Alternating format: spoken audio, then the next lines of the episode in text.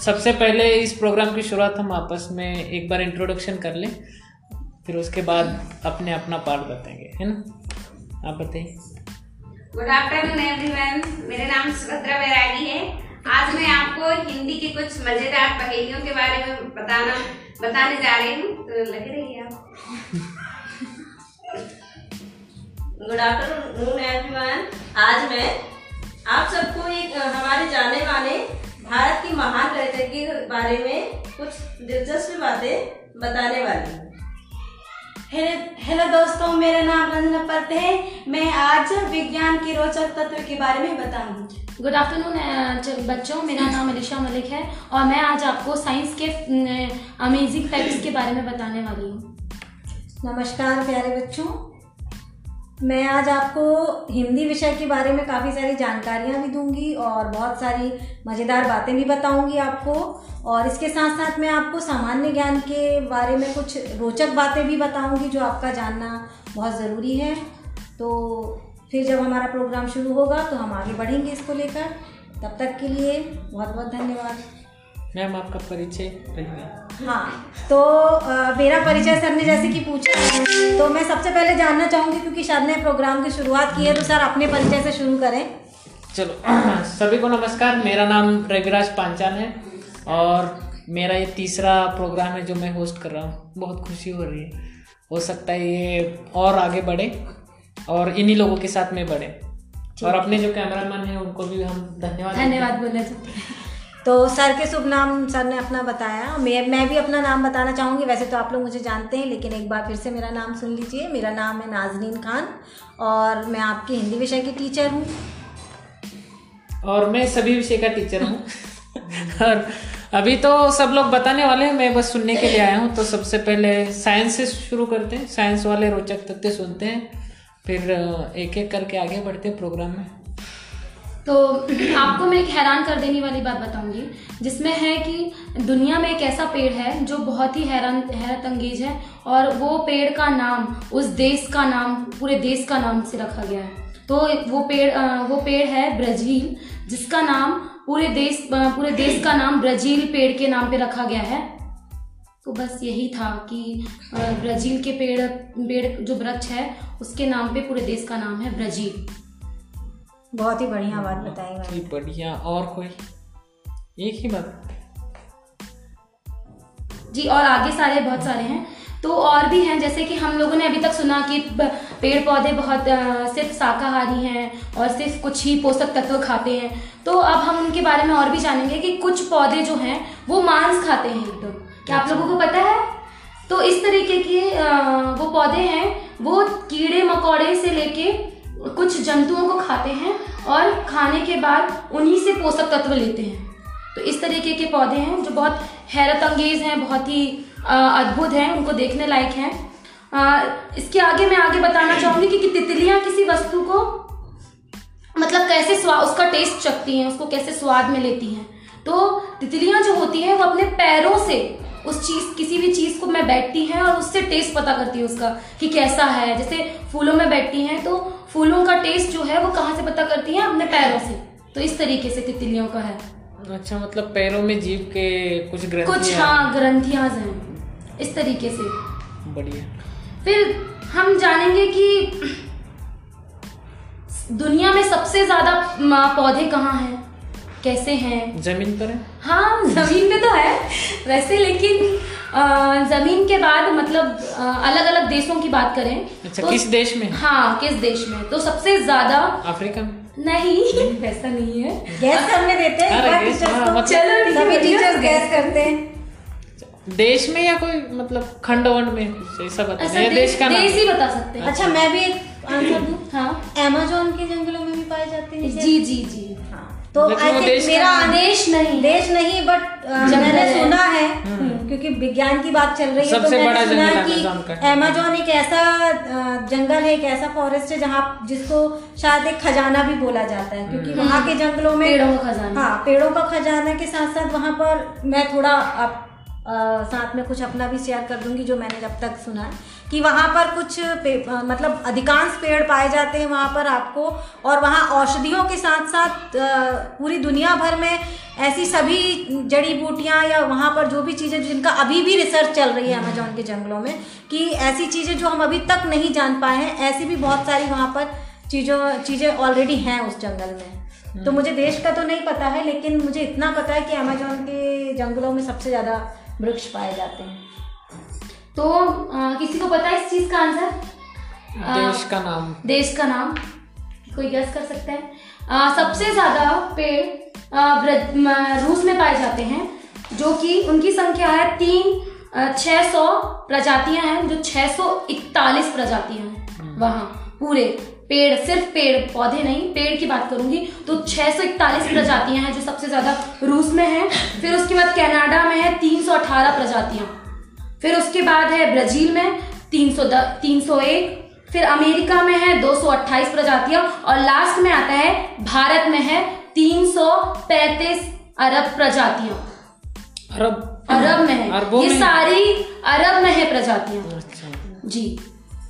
बढ़िया है। बढ़िया अमेजोन के बारे में तो बहुत कुछ रिसर्च किया जा सकता है। बहुत कुछ अमेजिंग फैक्ट है। बहुत सारी फ़िल्में बनी हैं। एनाकोंडा वगैरह की फ़िल्में भी Amazon की अमेजोन के जंगलों में शूट की गई है। और एक एनाकोंडा की एक फ़िल्म है जिसमें ये दिखाया गया कि वहाँ पे एक ऐसा फूल रहता है जो इंसान की वो मतलब बूढ़ा नहीं होने देता। हाँ उसकी एज उम्र मतलब उसकी वो वहीं पर रोक देता है वो उसको ठीक है आगे बढ़ते हैं। आगे बढ़ते हैं। बढ़िया है interesting facts thank you sir एक और विज्ञान का था बड़ा इंटरेस्टिंग था कि जो केकड़ा सभी लोग जानते होंगे हमारे गाँव में भी पाया जाता है। तो हमको तो अभी तक यही पता था कि केकड़ा हमने देखा है उसको कई लोग उसको खाते भी हैं खाने योग्य भी है लेकिन केकड़े में एक ऐसी चीज़ है कि केकड़े का खुद का जो ब्लड होता है वो रंगहीन होता मतलब उसका कोई रंग ही नहीं होता।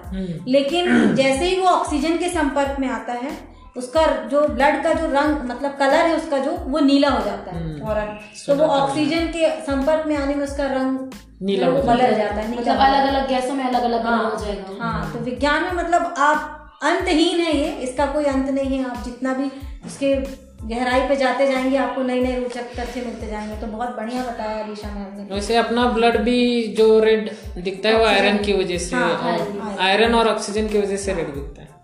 है ना? क्यों रंजना? जी सर ठीक है और और कौन बताना चाहेंगे इंटरेस्टिंग बातें? पहेलियों से शुरू करें। ठीक है अभी पहेलियाँ मैम पूछेंगी तो हम लोग ट्राई करेंगे उनको सुलझाने ठीक है? पूछिए मैम। तो मैं आज आपको बताने जा रही हूँ पहेली। तो सबसे पहले दो लाइन का तो मैं ये बता रही हूँ कि पहेली आखिर होता क्या है? हम्म, तो उसके बारे में दो लाइन बताने जा रही हूँ। किसी भी व्यक्ति की बुद्धि यानी कि ज्ञान की समझ की परीक्षा लेने वाले एक प्रकार से प्रश्न वाक्य अथवा वर्णन को हम पहेली कहते हैं। बहुत ही बढ़िया। जिसमें किसी वस्तु का लक्षण या गुण घुमा फिरा कर यानी कि भ्रमित भ्रामक करने वाली वस्तु के लक्षण या गुण घुमा फिरा कर भ्रामक रूप से प्रस्तुत किया गया हो और उसे बूझने अथवा उस विशेष वस्तु को ना बताने का प्रस्ताव किया गया हो इसे बुझावल भी कहा जाता है। वाह बढ़िया। नई चीज़ पता चली। पहेली व्यक्ति की चतुरता को चुनौती चुनौती देने वाले प्रश्न होते हैं। पहेलियाँ आदि काल से व्यक्तित्व का हिस्सा रही है और रहेगी। वे न केवल मनोरंजन करती हैं बल्कि दिमाग को चुस्त एवं तरोताजा भी रखती है। बहुत बढ़िया। बहुत बढ़िया बहुत मतलब अभी तक हम पहेली सिर्फ़ सुनते आए थे लेकिन पहेली क्यों पहेली है? इसके बारे में भी बहुत बढ़िया रोचक बात बताई और ये तो मतलब व्याख्या ही पता चल व्याख्या ही पता चल गई हाँ। अगर एग्ज़ाम में कोई क्वेश्चन आया तो मैं आराम से लिख सकता मैं हूँ भी आराम से लिख सकती हूँ। मैं भी आराम से ठीक है चलो पहलिया पहले से शुरू करते हैं। तो चलिए चलते हैं अपन दिमाग को अपने तरोताजा करने के लिए। तो आज का मेरा पहला पहेली है तो वो है माइकल के जो माइकल के पिताजी के तीन बेटे हैं। हम्म। कितने बेटे हैं? तीन। हाँ। जिनमें से दो का नाम है मई और जून है। हम्म, अच्छा। तो बताओ तीसरे का नाम क्या है? मुझे पता है। आप आप में से कोई गेस करना चाहो तो कर लो नहीं? माइकल है और क्या है? वेरी गुड मतलब बड़े हैं मतलब देखिए मेरा दिमाग तरोताजा है इसका मतलब। चलो नेक्स्ट छह आदमी छह आम छह मिनट में खाते हैं। कितने मिनट में खाते हैं? छह मिनट में। तो बताइए साठ आदमी साठ आम कितने मिनट में खाएँगे?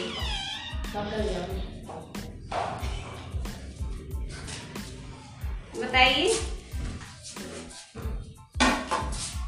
आलिशा मैम आप बताओ। छह मिनट में। वेरी गुड बढ़िया। नेक्स्ट तो अरे नाज मैम सीनियर है इनको भी चांस मिलेगा हाँ। ऐसा ऐसा कौन सा राजा है दियो। लो। ठीक है हाँ शुरू करिए। ऐसा कौन सा राजा है जिसके पास ना तो कोई महल है और ना कोई दौलत है फिर भी वो सबसे बड़ा राजा कहलाता है। निर्धन है उसके बाद भी वो राजा कहलाता है।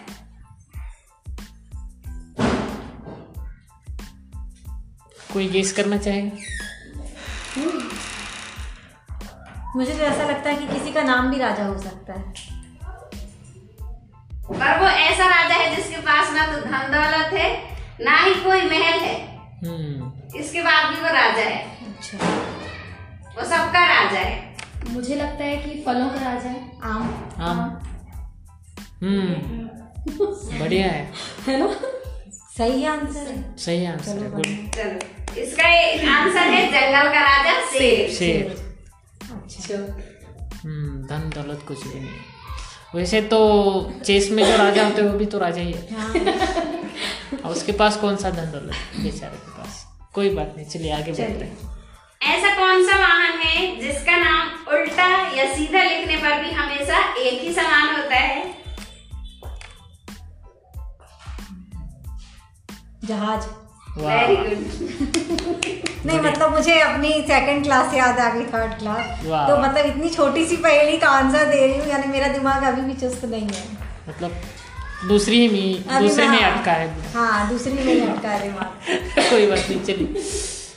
हाँ। वह क्या है जो बाहर मुफ़्त में मिलती है लेकिन अस्पताल में पैसे देने होते हैं? मुझे पता है। वही है। इस बार सुनीता मैम सुनीता मैम सुनीता। रंजना रंजना रंजना वही है जो अभी मैंने कैकड़े के लिए इस्तेमाल किया था। कैकड़े का ब्लड किससे मिलने पर नीला हो जाता है। हम अपने प्रश्न को भी रिपीट कर सकते हैं ना रिवीजन हो सकता है एक बार। अच्छा बच्चों बताओ कैकड़े का जो ब्लड है वो किसके मिलने पर नीला हो जाता है? अभी मैंने बताया था मतलब अभी कौन बताएगा? पहेली भी है और उससे जोड़ते साथ हम ये भी कर सकते हाँ। क्वेश्चन भी है। क्वेश्चन भी है। कौन बताएगा? सुनीता मैम बताएँगे। ठीक है आप ही बता दीजिए ओके से। तो ऑक्सीजन है क्योंकि जो हमें पेड़ों से भी मिलती है और हम ऑक्सीजन के बिना ज़िंदा भी नहीं रह पाते लेकिन जब हम हॉस्पिटल में होते हैं तो वही ऑक्सीजन हमें खरीदनी पड़ती है क्योंकि वो हमें वेंटिलेटर वेंटिलेटर पे ऑक्सीजन की हाँ खरीदनी पड़ती। है और केकड़े का भी जो रंग है ब्लड का वो रंगहीन होता है वापस से मैं एक बार बताना चाहूँगी। ये ऑक्सीजन से वो रिलेट हो गया कि केकड़े का जो ब्लड होता है वो रंगहीन होता है लेकिन ऑक्सीजन के संपर्क में आने में वो नीला हो जाता है। नीला हो जाता है। बढ़िया। नेक्स्ट ऐसा कौन सा जीव है जिसका दिमाग उसके शरीर से भी बड़ा होता है? वाह। दिमाग शरीर से बड़ा होता है? Yes. दिमाग घुटने में होता है सुनाई बड़ा होता है। ये तो ये तो मतलब इंटरेस्टिंग पहले हाँ। बहुत इंटरेस्टिंग पहेली है शरीर से बड़ा दिमाग मतलब ऐसा कोई जानवर जिसका सर बड़ा हो। हम्म। हमें ढूंढना पड़ेगा सोचना पड़ेगा। नहीं कछुआ का सर तो छोटा ही होता है उसका मतलब प्रोटेक्शन शरीर बड़ा होता है। शरीर बड़ा होता है हाँ। उसका सर बड़ा होना चाहिए। सर के साथ दिमाग। चीटी तो नहीं है? चीटी। सही है अच्छी कैसी लगी सर ये चीटी का मामला आया तो मैं एक और पूछना चाहूँगी कि ऐसा कौन सा इंसेक्ट है ऐसा कौन सा जीव है जिसका सर काटने के बाद उसका धड़ से सर अलग कर देने के बाद भी वो ज़िंदा रहता है दस दिन तक? कॉकरोच। बहुत बढ़िया। मतलब जंतुओं का ज्ञान मतलब जंतुओं का ज्ञान सर को ज़्यादा है। आप उन्हीं के साथ रहे हैं क्या सर? हाँ नहीं तो अच्छा। रिसर्च के हम जंतुओं पे। चलिए। अलग अलग डॉक्यूमेंट्रीज चलिए। तो वो क्या है जो सुबह चार टांगों पर दोपहर को दो टांगों पर और शाम को तीन टांगों पर चलता है। सुबह? कोई प्राणी है? हाँ हाँ अच्छा। सुबह चार टांगों पर? हाँ। दोपहर में दो? दो टांगों पर। और? शाम को तीन टांगों पर। तीन टांगों तीन पर। टांगों पर। मैंने तो ऐसा कोई प्राणी नहीं देखा हो सकता है। थोड़ा दिमाग चलाना। चलाना पड़ेगा। सुबह चार टांगों पर चलता है।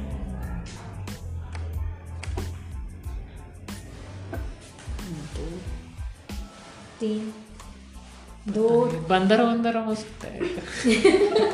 तो उछलता कूदता रहता है ना? नहीं हो है चार चार टांग और दो का तो सुन लिया मैंने कि चार पैरों पर और दो पैर ये तीन तीन पैर वाला किसका समझ में नहीं आया? ऐसे ऐसे करता होगा एक हाथ ऊपर करके। हो सकता है। अरे बंदर है कुछ भी कर सकता है। आप ही बता दीजिए। तो इसका आंसर है बचपन जवानी और बुढ़ापा। बचपन में बचपन इन द सेंस सुबह सुबह मतलब कि बचपन में बच्चे चारों हाथ पैर से चलते हैं। दोपहर यानी कि जवान हो जाते हैं तो दो पैरों से चलते हैं। बुढ़ापा यानी कि लकड़ी लाठी लेके चलते हाँ। तीन पैर कहना चाहिए उसके सहारे चलते हैं। हैं। तो ये बहुत लंबे समय काल की पहेली है मतलब हाँ मतलब ये बहुत गहरी पहेली है। चलिए। तो ऐसे कौन से दो पेड़ हैं जिसमें लकड़ी नहीं होती? दो पेड़। एक का तो पता है। हम्म केला। केला। और एक। एक बेल। बेल में कहाँ पे? लकड़ी होती हाँ। मतलब पेड़। पेड़ कौन सा केले का सुना था सेकंड का नहीं पता अभी सेकंड का सोचना पड़ेगा क्या हो सकता है। गन्ना? बताइए बताइए आप। उत्सुकता बढ़ रही है मैम बताइए। बताइए बताइए बताइए मतलब। तो इसका आंसर है अंगूर और केला। अच्छा। अच्छा सेम वही है कि वो बेल लेकिन वाला। वो हाँ। बेल वाला है वैसे ही। क्योंकि अंगूर तो बेल में ही होते हैं ना। ठीक है चलो। चलो बढ़िया। मेरा दस परसेंट ठीक था। हाँ हो गई आपकी पहली? चलो मेरे पास एक पहली है। ऐसी कौन सी जगह है जहाँ पे इंसान दो घंटे में पैदा होकर मर जाता है? मतलब पूरी लाइफ जी के दो घंटे में ऐसी कौन सी जगह है जहाँ पे इंसान पैदा भी होता है पूरी लाइफ जीता भी है और मरता भी है दो घंटे में? इंसान बोल रहा हूँ मैं मच्छर कहाँ से आ गया बीच में? एक ऐसी जगह है जहाँ पे इंसान पैदा भी होता है और पूरी लाइफ भी जीता है और मर भी जाता है दो घंटे में। कभी कभी ये तीन घंटे भी हो जाता है कभी कभी चार घंटे भी हो जाता है समय। लेकिन चार घंटे से ज़्यादा नहीं होता। मुझे तो लगता है सरकारी दफ्तर ही है सबसे ज़्यादा। अरे सरकारी दफ्तर में कहाँ पैदा होके मरता है दो मतलब पैदा मतलब वो लोग जो रिकॉर्ड दिखाते हैं ना उसमें कोई भी इंसान ज़िंदा भी रहता है तब भी मर जाता है। इसका आंसर तो बहुत आसान है पता है? क्या है? मूवी मूवी में ही। नहीं। मूवी में इंसान पैदा भी होता है पूरा मतलब उसकी स्टोरी भी होती है शादी वादी कर लेता है और मर भी जाता है हाँ अंत में। नहीं कुछ मूवियाँ ढाई घंटे की भी होती कुछ तीन घंटे कुछ चार घंटे की भी चलती हाँ। है चार घंटे की भी चलती है। दे रहा था मतलब बढ़िया है कि नहीं हाँ। हाँ पर जो लोग वेब सीरीज़ देखते हैं वो उनकी दो घंटे की मूवी अरे ये पहले क्या जो घुमा फिरा के ना पूछी जाए। चलिए बढ़िया है। चलिए बढ़िया। चलिए नेक्स्ट क्या? और और कुछ बचे हैं पहले ठीक है चलिए। हाथ में है पैर में है पर जीभ में नहीं है बताओ क्या है? उंगली। हड्डी। उंगली। हाथ में है। उंगली नहीं है। जीभ में कहा उंगली? हड्डी कहाँ है? हाथ में है पैर में नहीं है। हाथ में है पैर में है पैर में है। है जीभ में नहीं। जीभ में नहीं है। हाँ तो हड्डी नहीं है ना तो उंगली कहाँ है बताइए। तो हाथ में तो है ना उंगली। पैर में भी है जीभ में कहाँ है उंगली? वो तो नाक में भी नहीं होगी उंगली। हाँ तो जैसा क्वेश्चन वैसे आंसर और क्या? नाखून भी हो सकता है बढ़िया आप बताइए यहाँ तो बहुत डिबेट हाँ, चल रहा है। और नहीं तो क्या तो पहली ना हुई है तो वाद सर जीभ में हड्डी नहीं होती। हाँ, अच्छा हड्डी से याद आया हड्डी से याद आया एक प्रश्न की सबसे छोटी हड्डी कहाँ पाई जाती है शरीर में? नाक में। कान में। कान में। कान में। सबसे छोटी। सबसे छोटी हड्डी कान में पाई ठीक है की जगह कब का और मतलब हर बार सर अपना आंसर सही करने के लिए। अरे ऐसे ही होना चाहिए। चलिए चलिए। और पहले हाँ सुनते हैं और। ऐसी कौन सी चीज़ है जो अधिक ठंड में भी पिघलती है? अधिक ठंड में पिघलती है पिघलती है। आइसक्रीम? ठंड में तो और जमेगी नहीं पिघलेगी कैसे? गैस मारा तुक्का मारा और क्या? ठंड में पिघलती है। किसी का मन पिघल जाता होगा दूसरों की बातें चीज़ सुनकर। नहीं ना लेकिन चीज़, चीज़। चीज़। होना चाहिए ना। दूसरों की बातें सुनकर जैसे सर का मन पिघल जाता है। चीज़ कोई चीज़। चीज़ भी नहीं पिघलती सर। मुझे पता है इसका बताइए बताइए। मोमबत्ती। अच्छा। ठंडी भी होगी तो भी अरे जलाओगे तभी तो पिघलेगी। क्योंकि उसको गर्मी मिल रही है ना। ऐसे पूछते जलाने से पिघलती है तो हम बता तो देते पहली फिर कैसे पहेली। पहेली कोई बात नहीं। ठीक है अच्छा वो क्या चीज़ है जो गर्म होने पर जम जाती है। ये दोनों अपोजिट हो गए। हम्म। हाँ।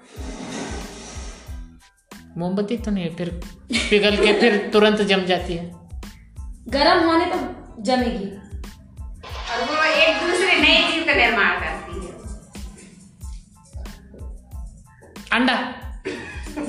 गर्म होने पे जब अच्छा तो ये गरम ठंडा वाला जो चल रहा है ना अभी जिसको आंसर पता है वो चुप रहेगा। ऐसी कौन सी चीज़ है जो फ्रिज में भी रखने पर गर्म रहती है? दिमाग। उसको फ्रिज में रखने पर भी वो गरम मसाला। गरम मसाला। इंटरेस्टिंग इंटरेस्टिंग चलो कहीं भी रखो फ्रिज में रखो या चाहे पानी में रखो तो गर्म गरम मसाला ही रहेगा।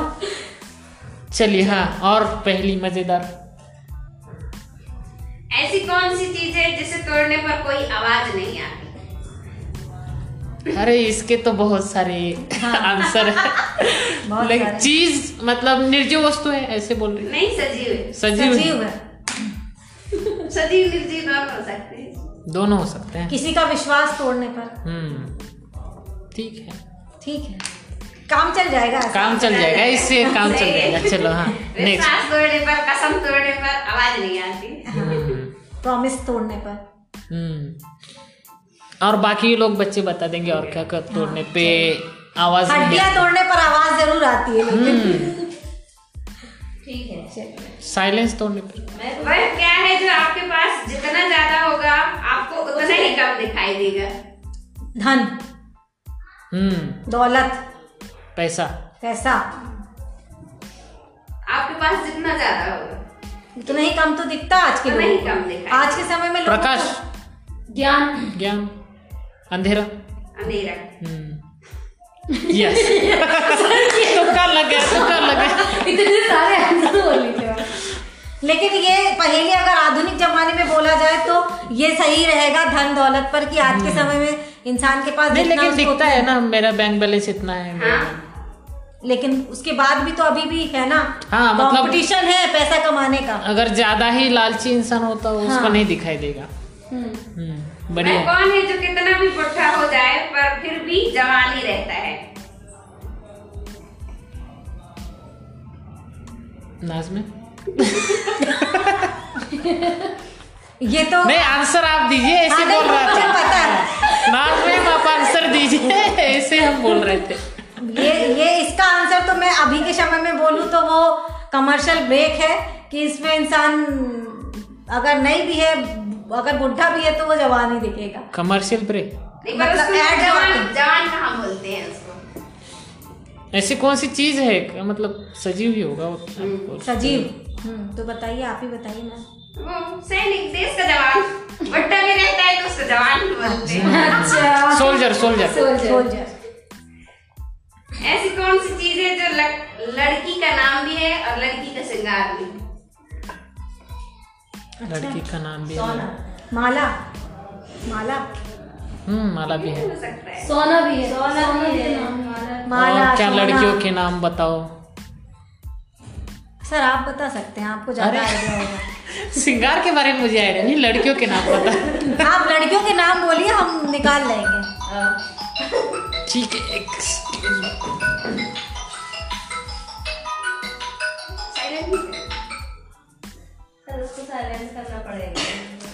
ठीक है चलिए। कौन से लड़कियों के नाम है जो सिंगार बन सकते हैं? आ, माला तो हो तो गया। क्या? काजल। काजल हाँ काजल है काजल। ये सारी चीज़ सही है। काजल सोना बिंदिया। बिंदिया। बिंदिया देखो मैंने बता दिया। लाली। लाली भी हाँ लाली भी नाम होते हैं लड़कियों के। पायल। पायल पायल। पायल हाँ। चलिए आप नेक्स्ट पूछिए। धन्यवाद। बढ़िया। चलिए। चलिए पहेलियों के बाद अपन हम लोग आगे बढ़ते हैं गणित की तरफ़। लास्ट में हिंदी का करते हैं है ना? हाँ हाँ तो गणित के कुछ ज्ञानवर्धक बातें हम सुनते हैं। शुरू कीजिए मैं बताइए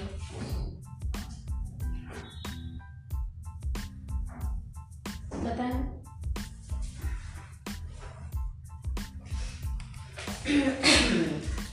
अच्छा तो आज मैं कुछ भा, एक भारत के महान गणितज्ञ के बारे में कुछ बा- बताने वाली है ना? तो आप लोग सब जानते ही होंगे। उनका नाम है श्रीनिवास रामानुजन।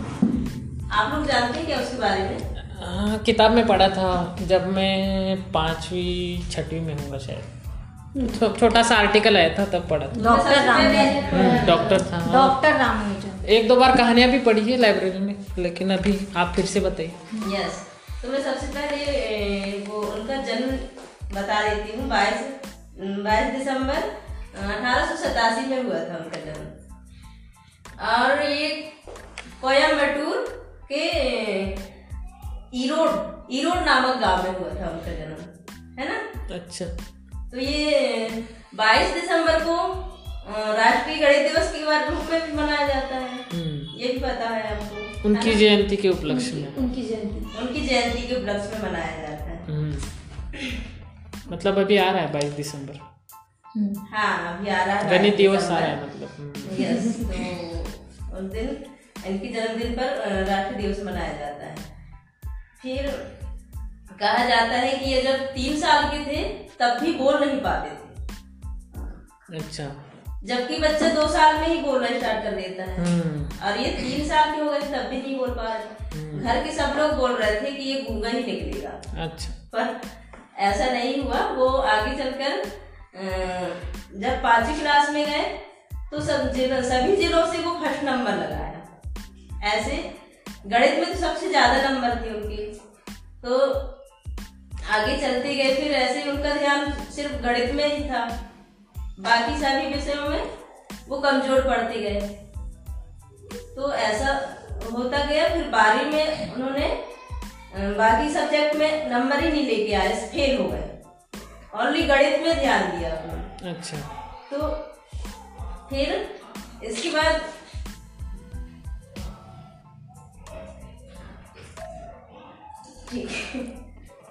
गणित में ध्यान देते थे?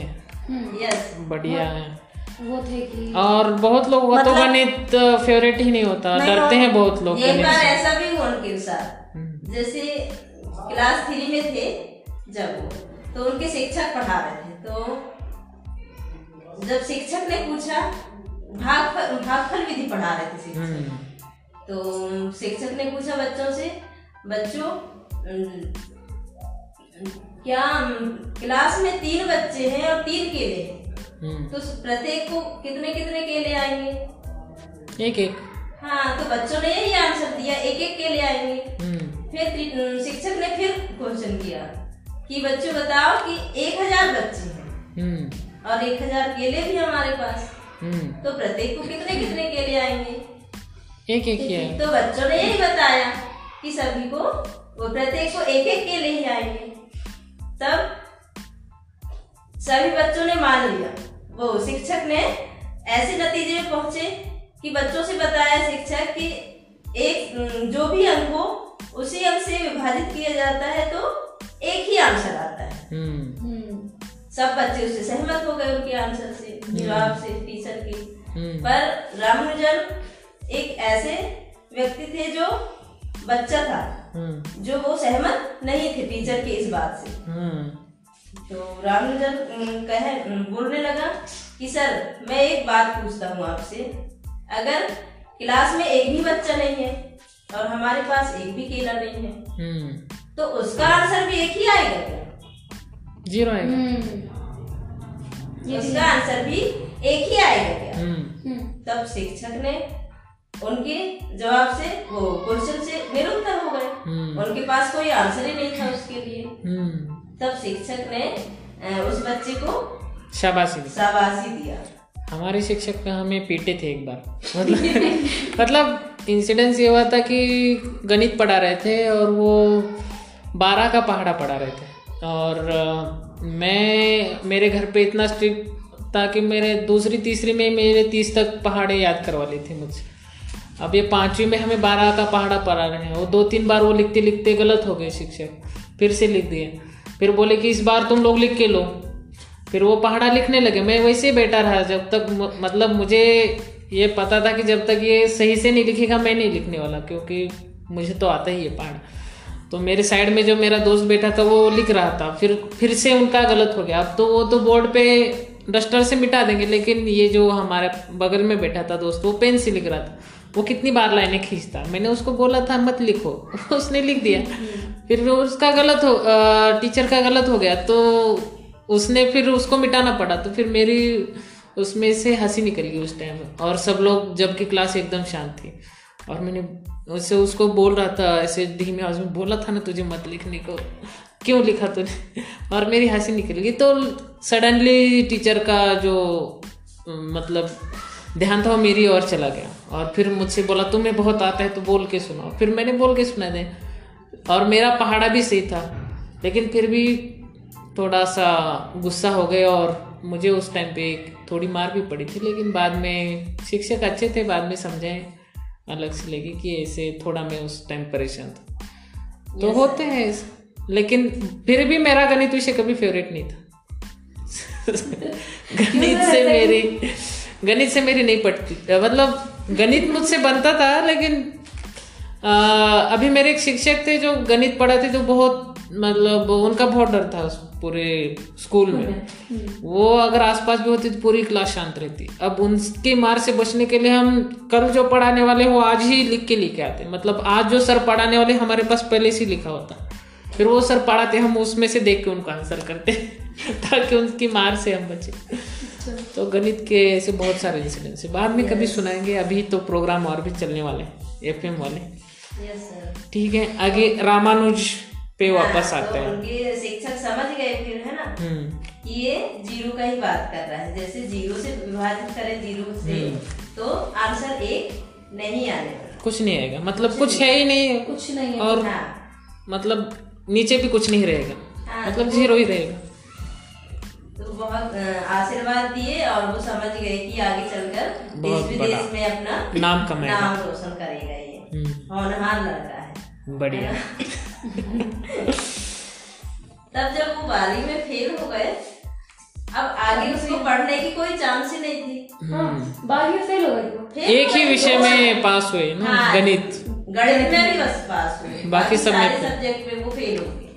दो बार से फेल हो गए। अब आगे उसको पढ़ने की कोई चांस ही नहीं था। हम्म, अब उस समय नहीं होगा मे बी हाँ उस समय नहीं था। हम्म। अब घर में दयनीय स्थिति उनकी ठीक नहीं थी। तो घर वाले बोल रहे कि इसकी शादी किया जाए। तो शादी कर दिए। अब घर में घर के लिए तो चाहिए ना उसको हम्म। पैसे? आमदनी तो क्या करता? जब उसको नौकरी से नहीं मिल रही थी तो कुछ दिनों बाद वो बच्चों को गणित का कोचिंग पढ़ाना स्टार्ट किया। फिर वहाँ से थोड़े बहुत पैसे इकट्ठे करके घर का चलाता था। है ना? फिर आगे चलकर आगे चल के उसने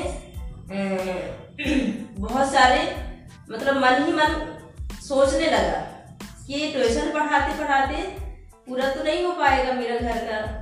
खर्चा नहीं खर्चा नहीं चलेगा। हम्म। तो वो आगे क्या किया? अ, कुछ मन ही मन गणित बहुत सारे जैसे प्रमेय हो गए फॉर्मूले हो गए वो लिखना स्टार्ट किया। हम्म।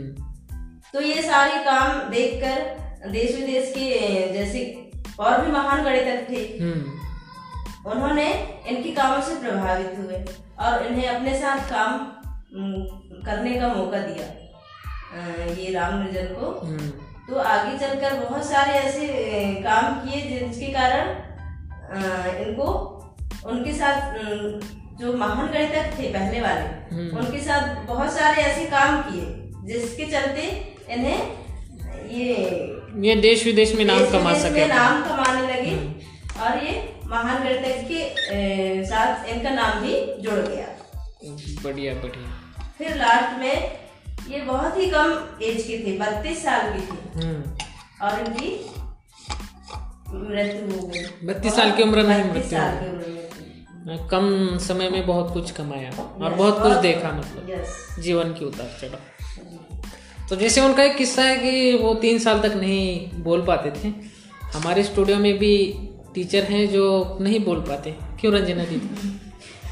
मतलब ये तो इतने बड़े हो गए फिर भी नहीं बोल पाते। बोलना चाहिए सब बोलना पाँच उंगली है पाँचों बराबर थोड़े ना है देखो। हाँ, मतलब यही बोलने बोलने से कोई ज़्यादा लंबा है तो कोई छोटा है।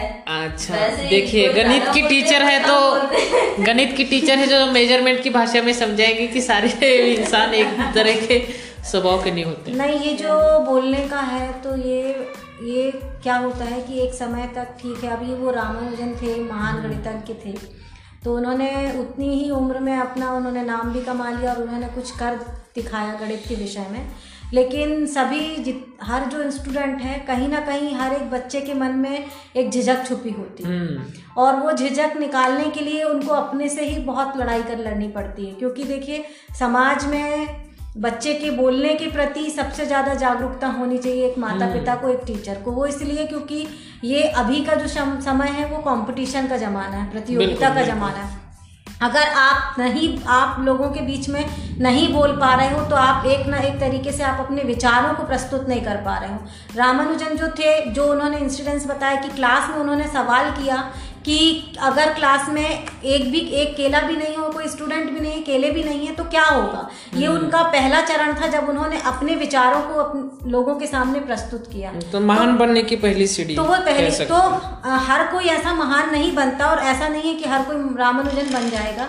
लेकिन एक अच्छा इंसान बनने के लिए या एक अच्छा स्टूडेंट बनने के लिए सबसे पहले तो ज़रूरी है कि आप अपने विचारों को व्यक्त करें और उसकी शुरुआत होती है कि आप बोलने से हिचकिचाना बंद करें। स्टूडेंट्स को भी ज़रूरी है कि वो टीचर्स को क्वेश्चन पूछे हाँ। जो भी कंफ्यूजन है जैसे भी है हो सकता है उनकी नज़र में वो मतलब बहुत छोटा प्रश्न हो लेकिन बाकियों को हो सकता है वही क्वेश्चन बाकी और स्टूडेंट्स के वो हाँ बहुत कठिन लगे। शारीरिक कमज़ोरी हो सकती है कि एक हमारी एक कमी हो सकती है कि हम बोलने में वो बच्चे अलग होते हैं उनके लिए स्पेशल होती है शिक्षा दी जाती है उनको हाँ, जो बोलने में हकलाते हैं हाँ। या जो जिनको बोलने में प्रॉब्लम होती है बचपन से जिनके साथ इस तरीके की फ़िज़िकल फ़िज़िकल चैलेंजेस हो रहे हैं साथ में वो एक अलग है। लेकिन अगर आप हष्ट पुष्ट हैं आपके पास कोई ऐसी प्रॉब्लम नहीं है और अगर आप उसके बाद भी नहीं बोल पा रहे हैं तो ये आप अपने आप को कहीं ना कहीं धोखे में रख रहे हैं। हम्म। क्योंकि एक टीचर का काम है आपको इनकरेज करना है ना? और टीचर के लिए तो सभी बच्चे एक जैसे ही बराबर, तो जितने भी बच्चे ये प्रोग्राम सुन रहे हैं वो ध्यान से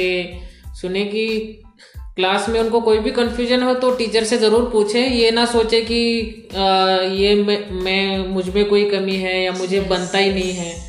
आप बेझिझक होके पूछे जैसे और टीचर से क्यों अपने माँ बाप से भी पूछ सकते हैं? जो भी आपके आसपास में है, हाँ, दोस्त से दोस्त भाई और ये विचार मन से हटा दीजिए कि मैं जो पूछ रहा हूँ या मैं जो कह रहा हूँ वो गलत है। हम्म। जब तक आप अपनी ही कही गई बातों को सोच बोलने से पहले अगर सोच लेंगे कि मैं जो करने वाला हूँ या जो मैं कह रहा हूँ वो गलत है तो आप भविष्य में फिर कभी कोई चीज़ बोलने से या करने से कतराएँगे। हम्म। क्योंकि निर्णय आप पहले निर्णय ले लेते हैं कि ये गलत है बाद में आप उस चीज़ को करते हैं। आप प्रयास करिए कि आप पूछिए। आप अपने टीचर से पूछिए, जो विचार दिमाग में आ रहा है, आप उनको प्रस्तुत करना सीखिए। तो ये सभी के लिए ही है हम भी है हम कब हमको भी छोटे बड़े सब लिए। सभी के लिए मतलब टीचर्स भी हैं उसमें शामिल कि कभी कोई 20-25 लोग अगर आ जाए और हमें बोला जाए कि स्टेज में आप जाके बोलिए तो हम भी हिचकिचा जाएँगे ना कि हम कैसे बोलेंगे इतने सब लोगों के सामने। टीचर को तो मतलब ऐसा होना चाहिए कि कहीं भी किसी भी विषय पे अगर बोलने को कहा जाए हाँ। बोलने को कहा जाए तो बोलता आना चाहिए और टीचर अगर जितना स्पीकेबल होगा उतने ही उनका अनुसरण करके बच्चे और हाँ बोलने की कोशिश करेंगे। ठीक है? चलो अभी इसी बात पे हम आगे बढ़ते हैं। हाँ। नहीं तो इसी पे अपना एक और प्रोग्राम नहीं। नहीं यही हाँ यही बात को मैं हिंदी में भी लेके चले जाऊँगी। तो ये जो बोलने वाली बात है तो अब इसको हम इंटरेस्टिंग भी बना लेते हैं हाँ। बच्चों के लिए। तो इसके लिए मैं एक मज़ेदार जैसे कि मैंने बताया था मैं इसके लिए एक मज़ेदार टंग ट्विस्टर लेके आई हूँ। टंग ट्विस्टर मतलब आपने इंग्लिश में तो सुना होगा बहुत सा आपने हिंदी में भी सुना होगा। तो इसके लिए मैंने दो तीन बच्चों के लिए मैंने तैयार किए थे, कि बच्चे आपस में ही बोलें, क्योंकि ये टंग ट्विस्टर मज़ेदार तो है साथ में आपकी जो जीभ है है ना? किसी भी भाषा का प्रयोग करने के लिए हमारी जीभ का भी काम करना बहुत ज़रूरी है ना? हम जब इंग्लिश बोलते हैं तो उसका सही प्रोनाउंसिएशन होना वो तब हो होता है जब हम उस चीज़ को प्रैक्टिस में लेकर आते हैं। हम हिंदी भी तभी सही बोल पाते क्योंकि अब हमारे आसपास के गाँव में क्षेत्रीय भाषा वाले सारे बच्चे हैं। हम खुद अपने घरों में भी क्षेत्रीय भाषा में कभी कभी बात करते हैं जो हम हमारे घर में बोली जाने वाली प्राथमिक भाषा है। हिंदी भाषा का जो प्रयोग सही तरीके से होता है, वो कम ही होता है। ज़्यादातर गाँव में आसपास के जो छोटे छोटे से गाँव है, वहाँ पर हिंदी भाषा बहुत कम बोली जाती है। तो बच्चे जब हिंदी भाषा का प्रयोग करते, चूँकि मैं हिंदी की टीचर हूँ तो इस इस कारण मैं बच्चों को बता रही हूँ। और आप सभी को भी कि जब हिंदी हम बोलते हैं तो हमारी भाषा हमारी मातृभाषा जो हमारी प्राथमिक भाषा है बोली जाने वाली और हिंदी का जब हम उच्चारण करते हैं तो हमारी जो जीभ है वो कभी कभी लड़खड़ा जाती है। हम्म, तो कैसे हम उस चीज़ को प्रैक्टिस में लेकर आए उसके लिए बहुत सारे लोगों ने इस तरीके की चीज़ें निकाली टंग ट्विस्टर की किस तरीके से हम ऐसी चीज़ों को बोले कि उसको बोलने के साथ साथ हमारी जीभ की भी प्रैक्टिस हो हमारी जो जबान है टंग है उसकी भी प्रैक्टिस हो। इसलिए उसको टंग ट्विस्टर मतलब तुरंत ट्विस्ट लेकर आना बात में। तो इसमें तीन, दो तीन हैं, जैसे कि आप लोग भी बोलेंगे अभी सभी लोग साथ में। तो पहला तो है कि दुबई दुबई दुबई में डूब गया। है ना? पहला है दुबई दुबई में डूब गया। इसको आपको बहुत जल्दी जल्दी बोलना है। ठीक है? हाँ। दूसरा है तो एक एक से करते हैं पहले एक हाँ। एक एक का मज़ा लेते बाद में हाँ, दूसरे पे तो सुभद्रा मैम से शुरू करते हैं। हाँ। आपको पाँच बार जल्दी जल्दी बोलना है। हाँ चलिए। दुबई दुबई में डूब गए दुबई दुबई में डूब गए दुबई दुबई में डूब गए दुबई दुबई में डूब गए दुबई दुबई में डूब गए। वाह। बहुत बहुत चलिए। हम्म सुनीता। सुनीता दुबई दुबई में डूब गया दुबई दुबई में डूब गया दुबई दुबई में डूब गया दुबई दुबई में डूब गया दुबई दुबई में डूब गया बढ़िया दो बार दुबई दुबई में डूब गया चलो चलो रंजना मैम हाँ दुबई दुबई में डूब गया दुबई दुबई दुबई में डूब गया हाँ ठीक है कोई बात नहीं डूब गया सही आगे हाँ। आगे आगे हाँ फिर से दुबई दुबई में डूब गया अच्छा दुबई दुबई दुबई में डूब गया यहाँ जल्दी पकड़ा रही है दुबई दुबई में डूब गया। चलो और एक और बार ट्राई करते हैं। एक और बार। फाइनल फाइनल फाइनल चलिए चलिए। फाइनल फाइनल हाँ। मैं एक बार बता देती हूँ क्या बोलना है। Dubai Dubai. में डूब गया। दुबई दुबई में डूब गया। हाँ। बोलो। हाँ जल्दी जल्दी। दुबई दुबई में डूब गया।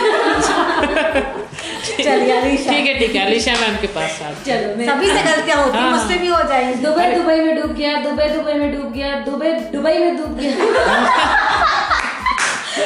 तो ये हमें समझ में आया दुबई दुबई में डूब रहे हैं क्या? दुबई दुबई में डूब रहा है समझ में आया। तो है। ये टंग ट्विस्टर ऐसा। मज़ेदार टंग ट्विस्टर वैसे उस तरीके का हम बोलेंगे जब तो तो मतलब हमसे अगर गलती हो रही है तो मतलब बच्चे सोचिए कि बच्चों से तो हो सकती है। प्रैक्टिस से बन जाएगा हाँ अगर क्योंकि हाँ तो वही बात जो बोल रही हूँ कि जो हमारा फ़र्स्ट है कि हमको प्रैक्टिस हर चीज़ में ज़रूरी है करना। तो अभी दूसरा लेकर आते हैं। पके पेड़ पर ध्यान से सुनिएगा सभी लोग। पक ये हम खांडेराव सर से शुरू अच्छा। करें। हाँ तो आप ध्यान से सुनिए। पके पेड़ पर पका पपीता। हम्म, पका पेड़ या पका पपीता? पके पेड़ पर ध्यान से सुनिए। आपने पहली बार चलिए चलिए। फिर से फिर से पके पेड़ पके पेड़ पर पका पपीता पका पेड़ या पका पपीता। अच्छा पके पेड़ पर पका पपीता पका पेड़ या पका पपीता? हाँ जल्दी जल्दी चार बार और बोलना नहीं आपको जल्दी जल्दी कितनी बार बोलना? पाँच छह बार बोलना है। पाँच छह बार? पके पेड़ पर पका पपीता। पका पेड़ या पका पपीता। पके पेड़ पर पका पपीता पका पेड़ या पका पपीता। जल्दी बोलना है ना। और कितना फास्ट बोलो? पके पेड़ पर पका पपीता पका पेड़ या पका पपीता। पके पेड़ पर पका पपीता पका पेड़ या पका पपीता। पका पका पका पका और फास्ट में बोलोगे तो यही सुनाई देगा पका पका पका पका। मज़ेदार है मज़ेदार हाँ। बढ़िया। तो तीसरा है अब कोई और शुरू करें अलीशा मैम से शुरू अल- करते हैं। हाँ अलीशा मैम शुरू कर शनिवार को सही समय पर शहद सही पहुंचाना शनिवार को पूरा सुन लीजिए। हाँ और भी बाकी। और करोगे। शनिवार को सही समय पर हम्म। शहद सही पहुंचाना शहद सही पहुंचाना। शाम समय पर शहद न पहुँचा तो साल भर शर्माना। हम्म, ये इसको देख के भी पढ़ सकती हैं। हाँ। शनिवार को सही समय पर शहद सही पहुंचाना समय सम, शाम समय पर शहर न पहुँचा। तो साल भर पर शर्माना शहर नहीं शहर शहर शहर शाम शत्रुमुर्ग वाला। शनिवार को सही समय पर शहर सही पहुंचाना। शाम समय पर शहर न पहुँचे तो साल भर पर पहुँचा। हैं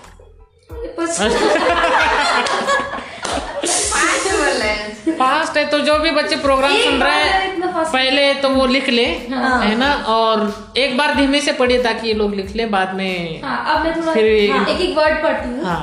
शनिवार को सही समय पर शहद सही पहुँचाना शाम समय पर शहद न पहुँचा तो साल भर शर्माना ये स स बहुत हो रहा है इधर ले मैं एक बार पढ़ता हूँ अच्छा। है ना?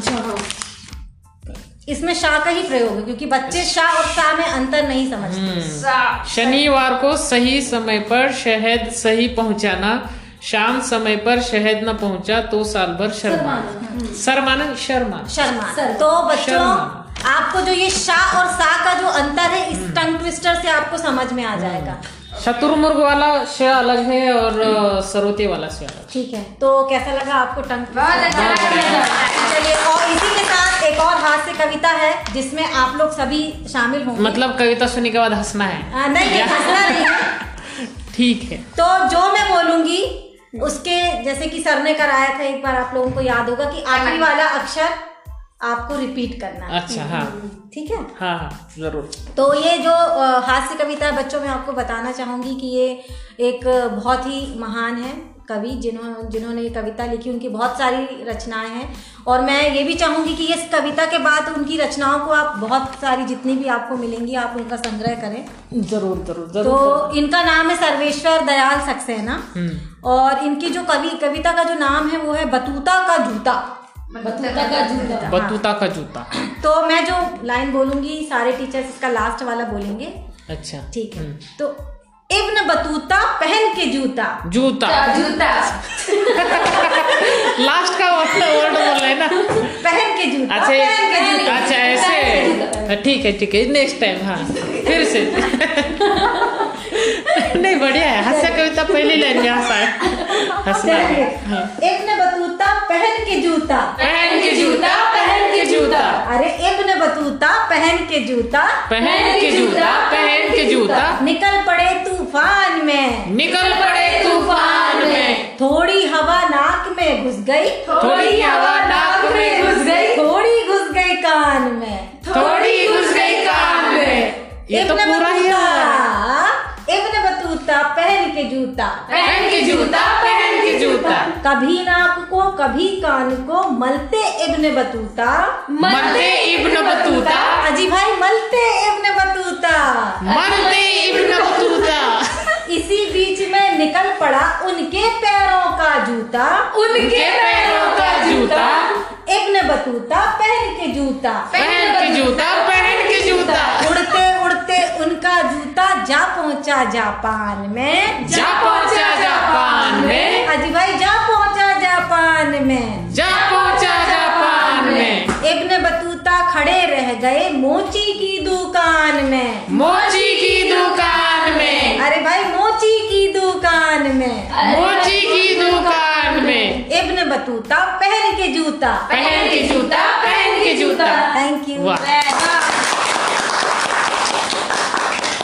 बढ़िया बहुत मज़ा आया बहुत मज़ा आया। मतलब पहली लाइन पे इतना हँसी आया। पहन के जूता पहन के जूता। हँसी आ गया। चलिए। ठीक है और किसी को कुछ मज़ेदार चीज़ अपने बच्चों को सुनानी है कोई चुटकुला वगैरह तो सुना सकते हैं। अपने पास थोड़ा सा टाइम और बचा है कोई है?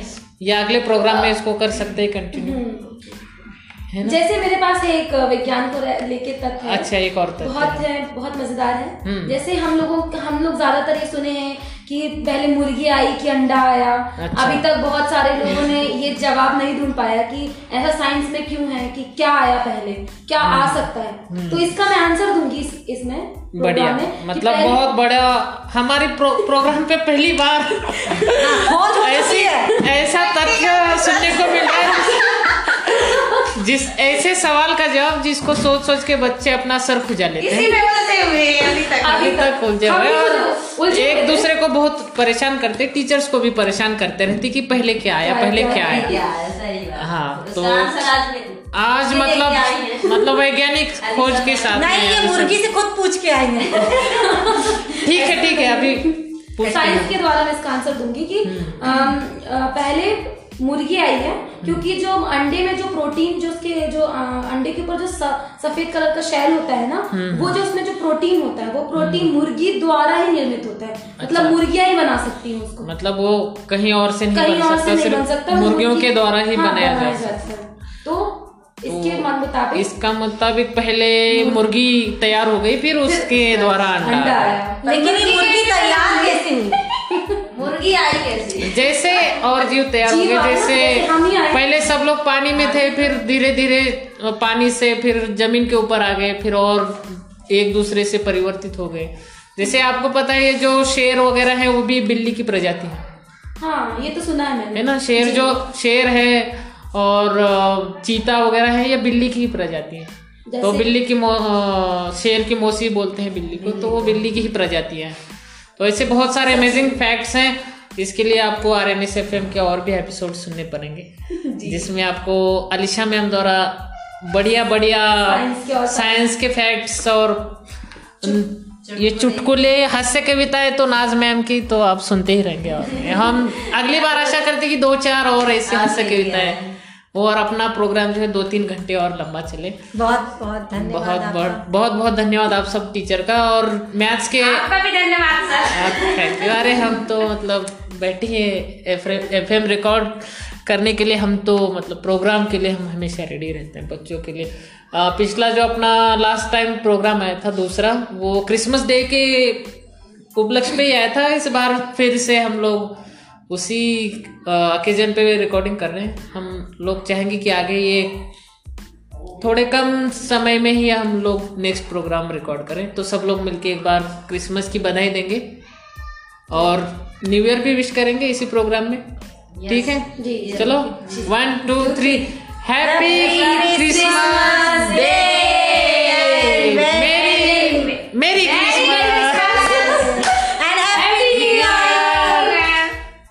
ना 2020 जैसे ही भी कटा कोरोना के काल से चलो ठीक है 2021 आ रहा है सबकी लाइफ में खुशियाँ आए 2021 में तब तक आप मास्क पहनिए सुरक्षित रहिए हैंड वॉश कीजिए और इसी के साथ समय समय पर सैनिटाइज करते रहिए। हाँ खुद का ख्याल रखिए दूसरों का भी रखिए इसी के साथ हम प्रोग्राम खत्म करते हैं क्योंकि ऑलरेडी एक घंटे का हो गया चलो बाय बच्चों।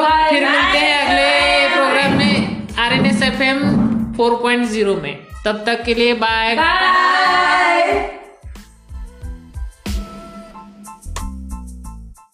सबसे पहले इस प्रोग्राम की शुरुआत हम आपस में एक बार इंट्रोडक्शन कर लें फिर उसके बाद अपने अपना पार्ट बताएँगे है ना? आप बताइए। गुड आफ्टरनून एवरीवन मेरा नाम सुभद्रा बैरागी है। आज मैं आपको हिंदी की कुछ मज़ेदार पहेलियों के बारे में बताना बताने जा रही हूँ। तो लगे रहिए आप? गुड आफ्टरनून एवरीवन आज मैं आप सबको एक हमारे जाने माने भारत की महान कविता के बारे में कुछ दिलचस्प बातें बताने वाली हूँ। हेलो हेलो दोस्तों मेरा नाम रंजना परत है। मैं आज विज्ञान के रोचक तत्व के बारे में बताऊँगी गुड आफ्टरनून बच्चों। मेरा नाम अलीशा मलिक है और मैं आज आपको साइंस के अमेजिंग फैक्ट्स के बारे में बताने वाली हूँ। नमस्कार प्यारे बच्चों। मैं आज आपको हिंदी विषय के बारे में काफ़ी सारी जानकारियाँ भी दूँगी और बहुत सारी मज़ेदार बातें भी बताऊँगी आपको। और इसके साथ साथ मैं आपको सामान्य ज्ञान के बारे में कुछ रोचक बातें भी बताऊँगी जो आपका जानना बहुत ज़रूरी है। तो फिर जब हमारा प्रोग्राम शुरू होगा तो हम आगे बढ़ेंगे इसको लेकर। तब तक के लिए बहुत बहुत धन्यवाद। मैम आपका परिचय हाँ। तो अ, मेरा परिचय सर ने जैसे कि पूछा तो मैं सबसे पहले जानना चाहूँगी क्योंकि सर ने प्रोग्राम की शुरुआत की है तो सर अपने परिचय से शुरू करें। चलो सभी को नमस्कार मेरा नाम रविराज पांचाल है और मेरा ये तीसरा प्रोग्राम है जो मैं होस्ट कर रहा हूँ। बहुत खुशी हो रही है। हो सकता है ये और आगे बढ़े और इन्हीं लोगों के साथ में बढ़े। और अपने जो कैमरामैन हैं उनको भी हम धन्यवाद धन्यवाद बोलना चाहते हैं। तो सर के शुभ नाम सर ने अपना बताया। मैं मैं भी अपना नाम बताना चाहूँगी। वैसे तो आप लोग मुझे जानते हैं, लेकिन एक बार फिर से मेरा नाम सुन लीजिए। मेरा नाम है नाजनीन खान और मैं आपकी हिंदी विषय की टीचर हूँ। और मैं सभी विषय का टीचर हूँ। और अभी तो सब लोग बताने वाले हैं, मैं बस सुनने के लिए आया हूँ। तो सबसे पहले साइंस से शुरू करते हैं। साइंस वाले रोचक तथ्य सुनते हैं। फिर एक एक करके आगे बढ़ते हैं प्रोग्राम में। तो आपको मैं एक हैरान कर देने वाली बात बताऊँगी, जिसमें है कि दुनिया में एक ऐसा पेड़ है जो बहुत ही हैरान, हैरत अंगेज है और वो पेड़ का नाम, उस देश का नाम, पूरे देश का नाम से रखा गया है। तो वो पेड़ वो पेड़ है ब्राज़ील, जिसका नाम पूरे देश पूरे देश का नाम ब्राज़ील पेड़ के नाम पे रखा गया है। तो बस यही था कि ब्राज़ील के पेड़ पेड़ जो वृक्ष है, उसके नाम पे पूरे देश का नाम है ब्राज़ील। बहुत ही बढ़िया बात बताई मैंने। ठीक बढ़िया और कोई? एक ही बात जी और आगे सारे बहुत सारे हैं। तो और भी हैं जैसे कि हम लोगों ने अभी तक सुना कि पेड़ पौधे बहुत सिर्फ़ शाकाहारी हैं और सिर्फ़ कुछ ही पोषक तत्व खाते हैं। तो अब हम उनके बारे में और भी जानेंगे कि कुछ पौधे जो हैं वो मांस खाते हैं एकदम क्या आप लोगों को पता है? तो इस तरीके के वो पौधे हैं वो कीड़े मकोड़े से लेके कुछ जंतुओं को खाते हैं और खाने के बाद उन्हीं से पोषक तत्व लेते हैं। तो इस तरीके के पौधे हैं जो बहुत हैरत अंगेज हैं बहुत ही अद्भुत हैं उनको देखने लायक हैं।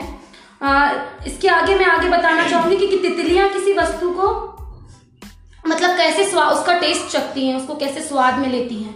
तो तितलियाँ जो होती हैं वो अपने पैरों से उस चीज़ किसी भी चीज़ को मैं बैठती हैं और उससे टेस्ट पता करती हूँ उसका कि कैसा है। जैसे फूलों में बैठती हैं तो फूलों का टेस्ट जो है वो कहाँ से पता करती हैं? अपने पैरों से। तो इस तरीके से तितलियों का है। अच्छा मतलब पैरों में जीव के कुछ कुछ हाँ ग्रंथियाँ हैं। इस तरीके से। बढ़िया। फिर हम जानेंगे कि दुनिया में सबसे ज़्यादा पौधे कहाँ हैं? कैसे हैं? ज़मीन पर है? हाँ ज़मीन पे तो है वैसे लेकिन ज़मीन के बाद मतलब अलग अलग देशों की बात करें अच्छा, तो, किस देश में? हाँ किस देश में? तो सबसे ज़्यादा अफ्रीका में? नहीं वैसा नहीं है। गैस करने देते हैं हाँ, मतलब- चलो सभी टीचर्स गैस करते हैं। देश में या कोई मतलब खंड वंड में ऐसा बता ऐसा ये देश का नाम? देश ही बता सकते हैं। अच्छा मैं भी एक आंसर दूँ। हाँ। अमेजोन के जंगलों में भी पाए जाते हैं जी जी जी।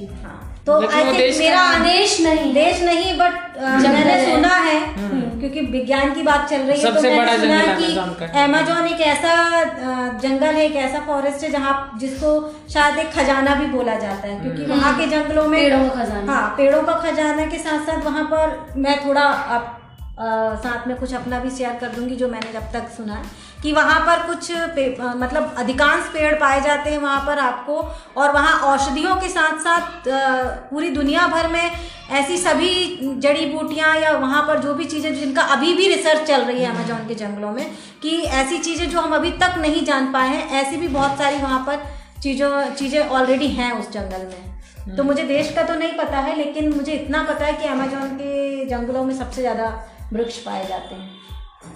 तो अ, किसी को पता है इस चीज़ का आंसर? देश का नाम। देश का नाम। कोई गेस कर सकता है?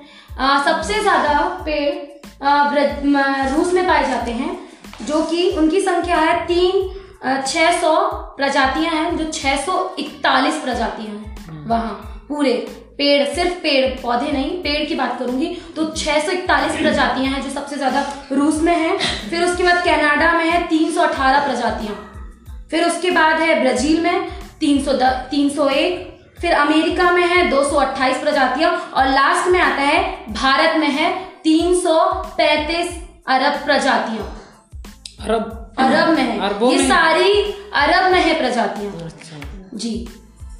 बढ़िया है। बढ़िया अमेजोन के बारे में तो बहुत कुछ रिसर्च किया सकते हैं। बहुत कुछ अमेजिंग फैक्ट है। बहुत सारी फ़िल्में बनी हैं। हम्म। एनाकोंडा वगैरह की फ़िल्में भी Amazon की अमेजोन के जंगलों में शूट की गई है। और एक एनाकोंडा की एक फ़िल्म है जिसमें ये दिखाया गया कि वहाँ पे एक ऐसा फूल रहता है जो इंसान की वो मतलब बूढ़ा नहीं होने देता। हाँ उसकी एज उम्र मतलब उसकी वो वहीं पर रोक देता है वो उसको ठीक है आगे बढ़ते हैं। आगे बढ़ते हैं। बढ़िया है interesting facts thank you ma'am sir एक और विज्ञान ही था बड़ा इंटरेस्टिंग था कि जो केकड़ा सभी लोग जानते होंगे हमारे गाँव में भी पाया जाता है। तो हमको तो अभी तक यही पता था कि केकड़ा हमने देखा है उसको कई लोग उसको खाते भी हैं खाने योग्य भी है लेकिन केकड़े में एक ऐसी चीज़ है कि केकड़े का खुद का जो ब्लड होता है वो रंगहीन होता मतलब उसका कोई रंग ही नहीं होता।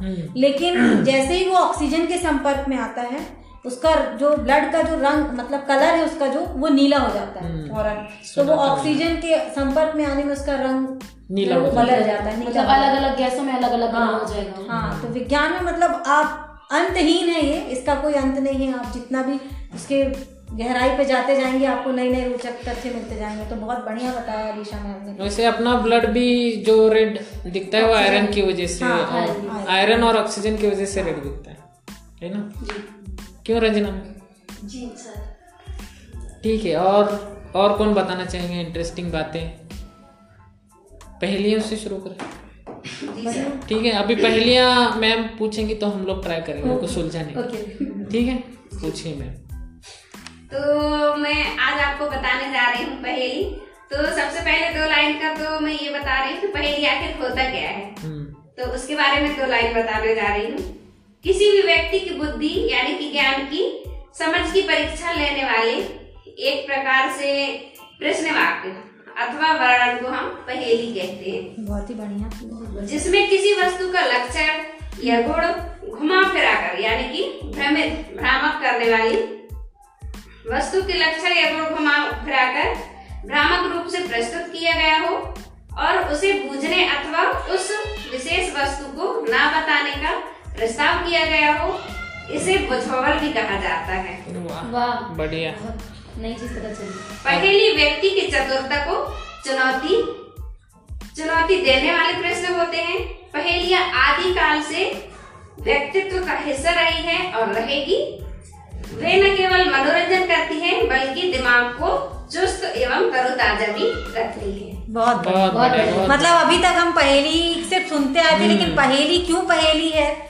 इसके बारे में भी बहुत बढ़िया रोचक बात बताई और ये तो मतलब व्याख्या ही पता चल व्याख्या ही पता चल गई हाँ। अगर एग्ज़ाम में कोई क्वेश्चन आया तो मैं आराम से लिख सकता मैं हूँ भी आराम से लिख सकती मैं भी आराम से ठीक है चलो पहलिया पहले से शुरू करते हैं।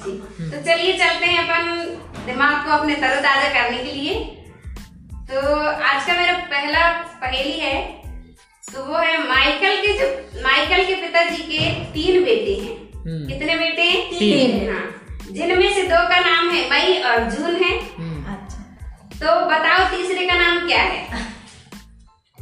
मुझे पता है। आप आप में से कोई गेस करना चाहो तो कर लो नहीं? माइकल है और क्या है? वेरी मतलब बड़े हैं मतलब देखिए मेरा दिमाग तरोताजा है इसका मतलब। चलो नेक्स्ट छह मिनट में खाते हैं। कितने मिनट में खाते हैं? छह मिनट में तो बताइए साठ आदमी साठ आम कितने मिनट में खाएँगे?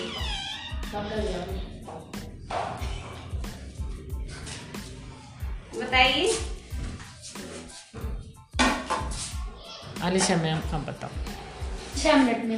वेरी गुड बढ़िया। नेक्स्ट तो अरे नाज मैम सीनियर है इनको भी चांस मिलेगा हाँ। ऐसा ऐसा कौन सा राजा है उसको। कर दियो लो। ठीक है हाँ शुरू करिए। ऐसा कौन सा राजा है जिसके पास ना तो कोई महल है और ना कोई दौलत है फिर भी वो सबसे बड़ा राजा कहलाता है। निर्धन है इसके बाद भी वो राजा कहलाता है।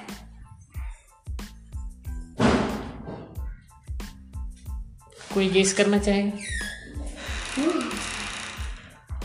मुझे तो ऐसा लगता है कि किसी का नाम भी राजा हो सकता है। पर वो ऐसा राजा है जिसके पास ना तो धन दौलत है ना ही कोई महल है। हम्म। इसके बाद भी वो राजा है। अच्छा। वो सबका राजा है। मुझे लगता है कि फलों का राजा है आम। आम। हम्म। बढ़िया है। है ना? सही आंसर है सही आंसर है गुड चलो। इसका आंसर है जंगल का राजा शेर। शेर अच्छा। हम्म धन दौलत कुछ भी नहीं। वैसे तो चेस में जो राजा होते हैं वो भी तो राजा ही है। हाँ। और उसके पास कौन सा धन दौलत? बेचारे के पास। कोई बात नहीं चलिए आगे बढ़ते हैं। ऐसा कौन सा वाहन है जिसका नाम उल्टा या सीधा लिखने पर भी हमेशा एक ही समान होता है? जहाज़। नहीं मतलब मुझे अपनी सेकंड क्लास याद आ गई थर्ड क्लास तो मतलब इतनी छोटी सी पहेली का आंसर दे रही हूँ यानी मेरा दिमाग अभी भी चुस्त नहीं है। मतलब दूसरी ही में दूसरे में अटका है। हाँ दूसरी में अटका है दिमाग। कोई बात नहीं चलिए। हाँ। वह क्या है जो बाहर मुफ़्त में मिलती है लेकिन अस्पताल में पैसे देने होते हैं? मुझे पता है। वही इस बार सुनीता मैम सुनीता मैम सुनीता। रंजना रंजना रंजना रंजना। वही है जो अभी मैंने कैकड़े के लिए इस्तेमाल किया था। कैकड़े का ब्लड किससे मिलने पर नीला हो जाता है? हम अपने प्रश्न को भी रिपीट कर सकते हैं ना? रिवीजन हो सकता है एक बार। अच्छा बच्चों बताओ कैकड़े का जो ब्लड है वो किसके मिलने पर नीला हो जाता है? अभी मैंने बताया था मतलब अभी कौन बताएगा? पहेली भी है हम्म। और उससे जोड़ते साथ हम ये भी कर सकते हाँ। क्वेश्चन भी है। क्वेश्चन भी है। कौन बताएगा? सुनीता मैम बताएँगे।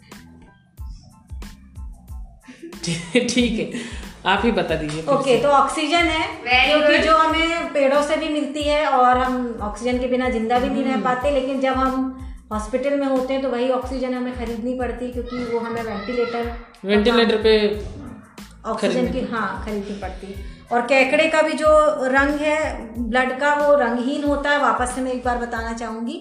ये ऑक्सीजन से वो रिलेट हो गया कि केकड़े का जो ब्लड होता है वो रंगहीन होता है लेकिन ऑक्सीजन के संपर्क में आने में वो नीला हो जाता है। नीला हो जाता है। बढ़िया। नेक्स्ट ऐसा कौन सा जीव है जिसका दिमाग उसके शरीर से भी बड़ा होता है? वाह। दिमाग शरीर से बड़ा होता है? Yes. दिमाग घुटने में होता है सुनाई बड़ा होता है। क्या? ये तो ये तो मतलब इंटरेस्टिंग पहले। हाँ बहुत इंटरेस्टिंग पहेली है शरीर से बड़ा दिमाग मतलब ऐसा कोई जानवर जिसका सर बड़ा हो। हम्म। हमें ढूंढना पड़ेगा सोचना पड़ेगा। नहीं कछुआ का सर तो छोटा ही होता है उसका मतलब प्रोटेक्शन शरीर बड़ा होता है। शरीर बड़ा होता है हाँ। उसका सर बड़ा होना चाहिए। सर के साथ दिमाग। चीटी तो नहीं है? चीटी। सही है। अच्छी कैसी लगी सर ये चीटी का मामला आया तो मैं एक और पूछना चाहूँगी कि ऐसा कौन सा इंसेक्ट है ऐसा कौन सा जीव है जिसका सर काटने के बाद उसका धड़ से सर अलग कर देने के बाद भी वो ज़िंदा रहता है दस दिन तक? कॉकरोच। बहुत बढ़िया। मतलब insect- जंतुओं का ज्ञान मतलब जंतुओं का ज्ञान सर को ज़्यादा है। आप उन्हीं के साथ रहे हैं क्या सर? हाँ नहीं तो अच्छा। रिसर्च के हम जंतुओं पे। चलिए। अलग अलग डॉक्यूमेंट्रीज चलिए। तो वो क्या है जो सुबह चार टांगों पर दोपहर को दो टांगों पर और शाम को तीन टांगों पर चलता है। अरे सुबह? कोई प्राणी है? हाँ हाँ अच्छा। सुबह चार टांगों पर? हाँ। दोपहर में दो? दो टांगों पर। और? शाम को तीन टांगों पर। तीन टांगों पर। मैंने तो ऐसा कोई प्राणी नहीं देखा मगर हो सकता है। थोड़ा दिमाग चलाना। चलाना पड़ेगा। हाँ। सुबह चार टांगों पर चलता है।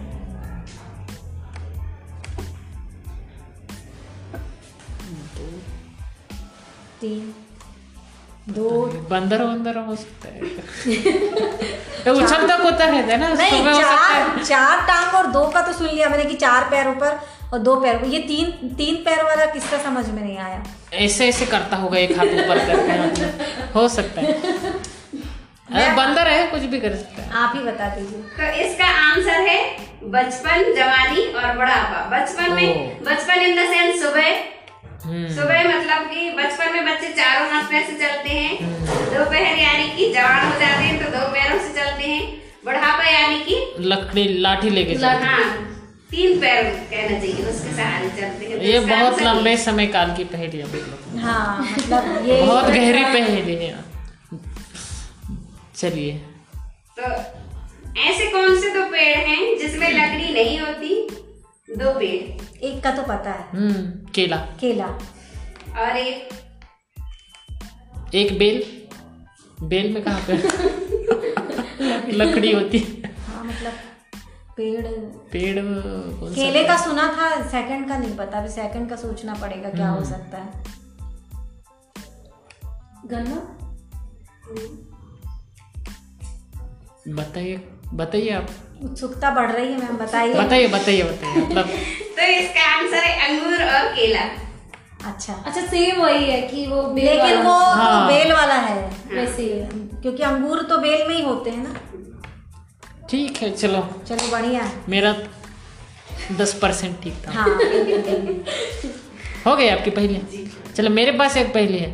ऐसी कौन सी जगह है जहाँ पे इंसान दो घंटे में पैदा होकर मर जाता है? मतलब पूरी लाइफ जी के दो घंटे में ऐसी कौन सी जगह है जहाँ पे इंसान पैदा भी होता है पूरी लाइफ जीता भी है और मरता भी है दो घंटे में? इंसान बोल रहा हूँ मैं मच्छर कहाँ से आ गया बीच में? एक ऐसी जगह है जहाँ पे इंसान पैदा भी होता है और पूरी लाइफ भी जीता है और मर भी जाता है दो घंटे में। कभी कभी ये तीन घंटे भी हो जाता है कभी कभी चार घंटे भी हो जाता है समय। लेकिन चार घंटे से ज़्यादा नहीं होता।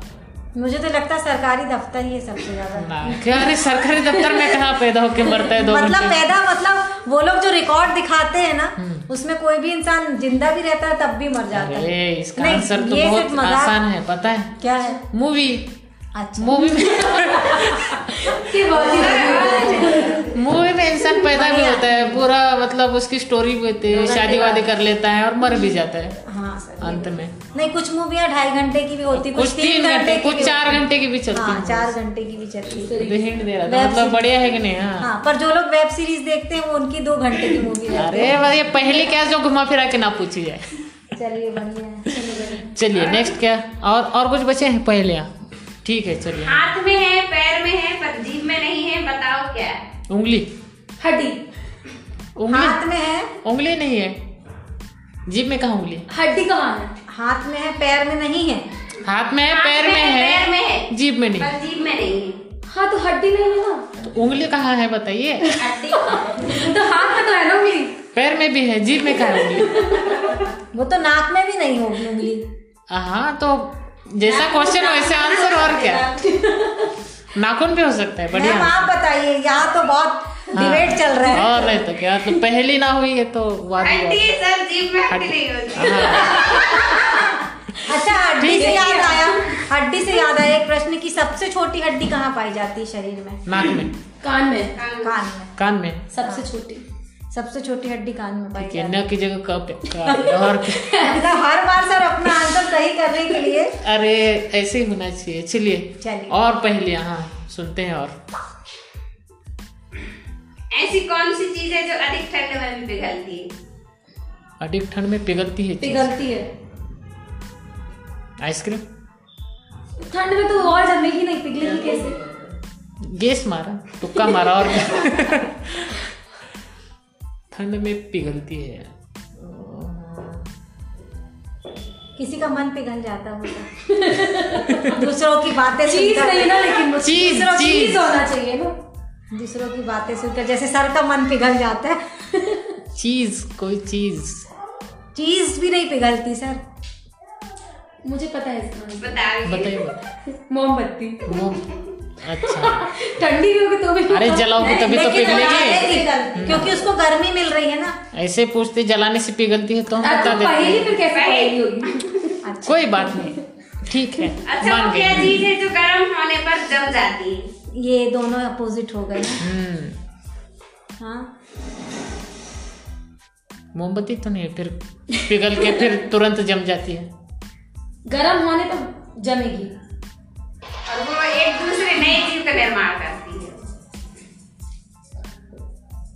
अंडा। गर्म होने पे जब अच्छा तो ये गरम ठंडा वाला जो चल रहा है ना अभी जिसको आंसर पता है वो चुप रहेगा। ऐसी कौन सी चीज़ है जो फ्रिज में भी रखने पर गरम रहती है? दिमाग। उसको फ्रिज में रखने पर भी वो गरम मसाला। गरम मसाला।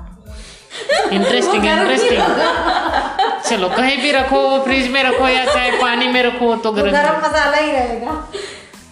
चलिए हाँ और पहली मज़ेदार। ऐसी कौन सी चीज़ है जिसे तोड़ने पर कोई आवाज़ नहीं आती? अरे इसके तो बहुत सारे आंसर है। बहुत लेकिन चीज़ मतलब निर्जीव वस्तु है ऐसे बोल रही नहीं सजीव है। सजीव है। सजीव है। सजीव निर्जीव दोनों हो सकते हैं? दोनों हो सकते हैं। किसी का विश्वास तोड़ने पर। हम्म ठीक है। ठीक है। काम चल जाएगा। काम चल जाएगा इससे काम चल जाएगा। चलो हाँ नेक्स्ट विश्वास तोड़ने पर कसम तोड़ने पर आवाज़ नहीं आती। प्रॉमिस तोड़ने पर। हम्म। और बाकी लोग बच्चे बता देंगे और क्या कर तोड़ने पे आवाज़ नहीं हड्डियाँ तोड़ने पर आवाज़ ज़रूर आती है लेकिन ठीक है साइलेंस तोड़ने पे वह क्या है जो आपके पास जितना ज़्यादा होगा आपको उतना ही कम दिखाई देगा। धन। हम्म। दौलत। पैसा। पैसा। आपके पास जितना ज़्यादा होगा। इतना ही कम तो दिखता आज के उतना ही लोगों कम को। दिखाई आज के समय में प्रकाश। ज्ञान। ज्ञान। अंधेरा। अंधेरा। हम्म। यस तुक्का लग गया तुक्का लग गया। इतने सारे आंसर बोल लीजिए लेकिन ये पहेली अगर आधुनिक जमाने में बोला जाए तो ये सही रहेगा धन दौलत पर कि आज के समय में इंसान के पास नहीं लेकिन दिखता है ना मेरा बैंक बैलेंस इतना है हाँ। लेकिन उसके बाद भी तो अभी भी है ना। हाँ, मतलब- कंपटीशन है पैसा कमाने का। अगर ज़्यादा ही लालची इंसान होता है उसको हाँ। नहीं दिखाई देगा। हम्म। बढ़िया। कौन है जो कितना भी बुढ़ा हो जाए पर फिर भी जवान ही रहता है? नाज में ये तो नहीं आंसर आप दीजिए ऐसे हाँ, बोल रहा था। पता। है नाज में आप आंसर दीजिए ऐसे हम बोल रहे थे। ये ये इसका आंसर तो मैं अभी के समय में बोलूँ तो वो कमर्शियल ब्रेक है कि इसमें इंसान अगर नहीं भी है अगर बुढ़ा भी है तो वो जवान ही दिखेगा। कमर्शियल ब्रेक मतलब जवान जवान कहाँ बोलते हैं उसको? ऐसी कौन सी चीज़ है? मतलब सजीव ही होगा वो। सजीव। तो बताइए आप ही बताइए ना। वो सैनिक देश का जवान। बुढ़ा भी रहता है तो उसको जवान बोलते हैं। अच्छा। सोल्जर सोल्जर सोल्जर ऐसी कौन सी चीज़ है जो लड़, लड़की का नाम भी है और लड़की का श्रृंगार भी? लड़की का नाम भी है। माला। माला। हम्म माला भी सकता है। सोना भी है। सोना भी है। माला क्या लड़कियों के नाम बताओ? सर आप बता सकते हैं आपको ज़्यादा आइडिया होगा। सिंगार के बारे में मुझे आइडिया नहीं लड़कियों के नाम पता। आप लड़कियों के नाम बोलिए हम निकाल लेंगे। ठीक है एक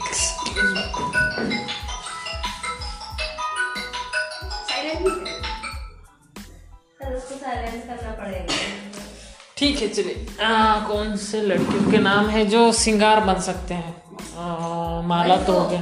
क्या? सोना? काजल। काजल हाँ काजल है काजल। ये सारी चीज़ सही है काजल सोना बिंदिया। बिंदिया। बिंदिया देखो मैंने बता दिया। लाली।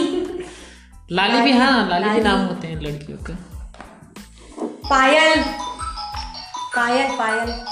पायल हाँ। चलिए आप नेक्स्ट पूछिए। धन्यवाद। बढ़िया।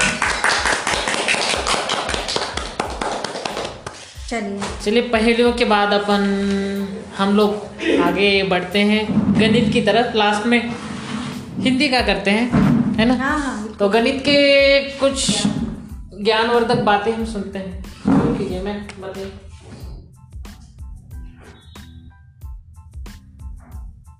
बताएँ।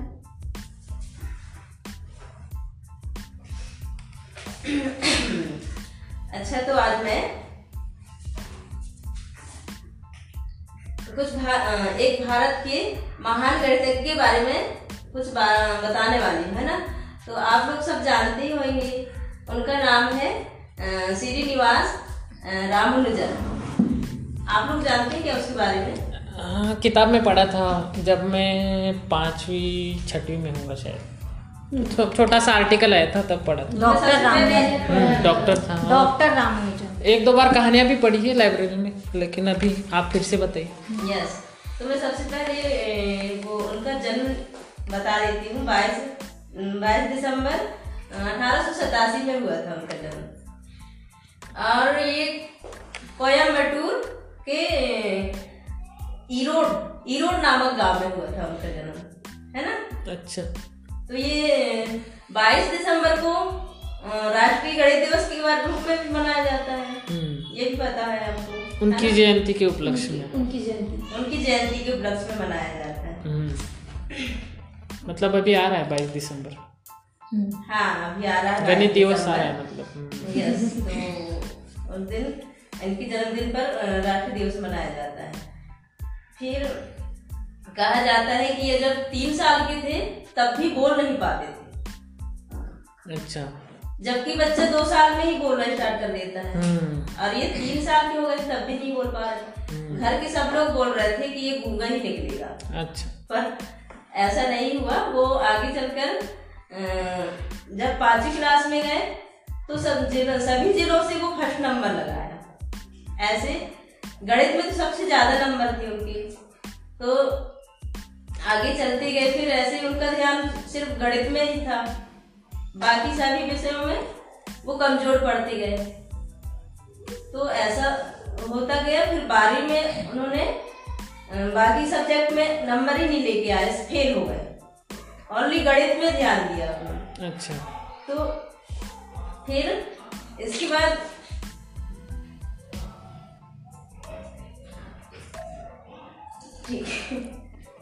गणित में ध्यान देते थे? यस बढ़िया है। वो थे कि और बहुत लोग वो तो मतलब- गणित फेवरेट ही नहीं होता डरते हैं बहुत लोग एक बार ऐसा भी हुआ उनके साथ।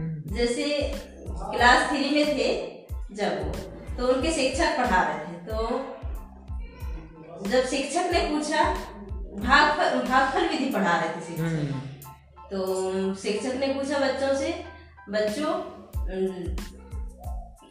क्या क्लास में तीन बच्चे हैं और तीन केले हैं? हम्म, तो प्रत्येक को कितने कितने केले आएँगे? एक एक। हाँ तो बच्चों ने यही आंसर दिया एक एक केले आएँगे। हम्म, फिर शिक्षक ने फिर क्वेश्चन किया कि बच्चों बताओ कि एक हज़ार बच्चे हैं। हम्म, और एक हज़ार केले भी हमारे पास। हम्म, तो प्रत्येक को कितने कितने केले आएँगे? एक एक ही तो बच्चों ने यही बताया कि सभी को वो प्रत्येक को एक एक केले ही आएँगे। तब सभी बच्चों ने मान लिया। वो शिक्षक ने ऐसे नतीजे में पहुँचे कि बच्चों से बताया शिक्षक कि एक जो भी अंक हो उसी अंक से विभाजित किया जाता है तो एक ही आंसर आता है। हम्म, सब बच्चे उससे सहमत हो गए उनके आंसर से जवाब से टीचर की। हम्म, पर रामानुजन एक ऐसे व्यक्ति थे जो बच्चा था हम्म, जो वो सहमत नहीं थे टीचर के इस बात से। हम्म, तो राम अम, कहे बोलने लगा कि सर मैं एक बात पूछता हूँ आपसे।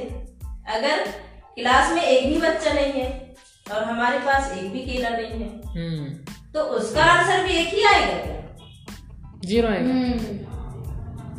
उसका आंसर भी एक ही आएगा क्या? हम्म, तब शिक्षक ने उनके जवाब से वो क्वेश्चन से निरुत्तर हो गए। हम्म, उनके पास कोई आंसर ही नहीं था उसके लिए। हम्म, तब शिक्षक ने उस बच्चे को शाबाशी शाबाशी दिया। हमारे शिक्षक हमें पीटे थे एक बार। मतलब मतलब इंसिडेंस ये हुआ था कि गणित पढ़ा रहे थे और वो बारह का पहाड़ा पढ़ा रहे थे। और मैं मेरे घर पे इतना स्ट्रिक्ट था कि मेरे दूसरी तीसरी में मेरे तीस तक पहाड़े याद करवा ली थी मुझसे। अब ये पांचवी में हमें बारह का पहाड़ा पढ़ा रहे हैं। वो दो तीन बार वो लिखते लिखते गलत हो गए शिक्षक। फिर से लिख दिए। फिर बोले कि इस बार तुम लोग लिख के लो।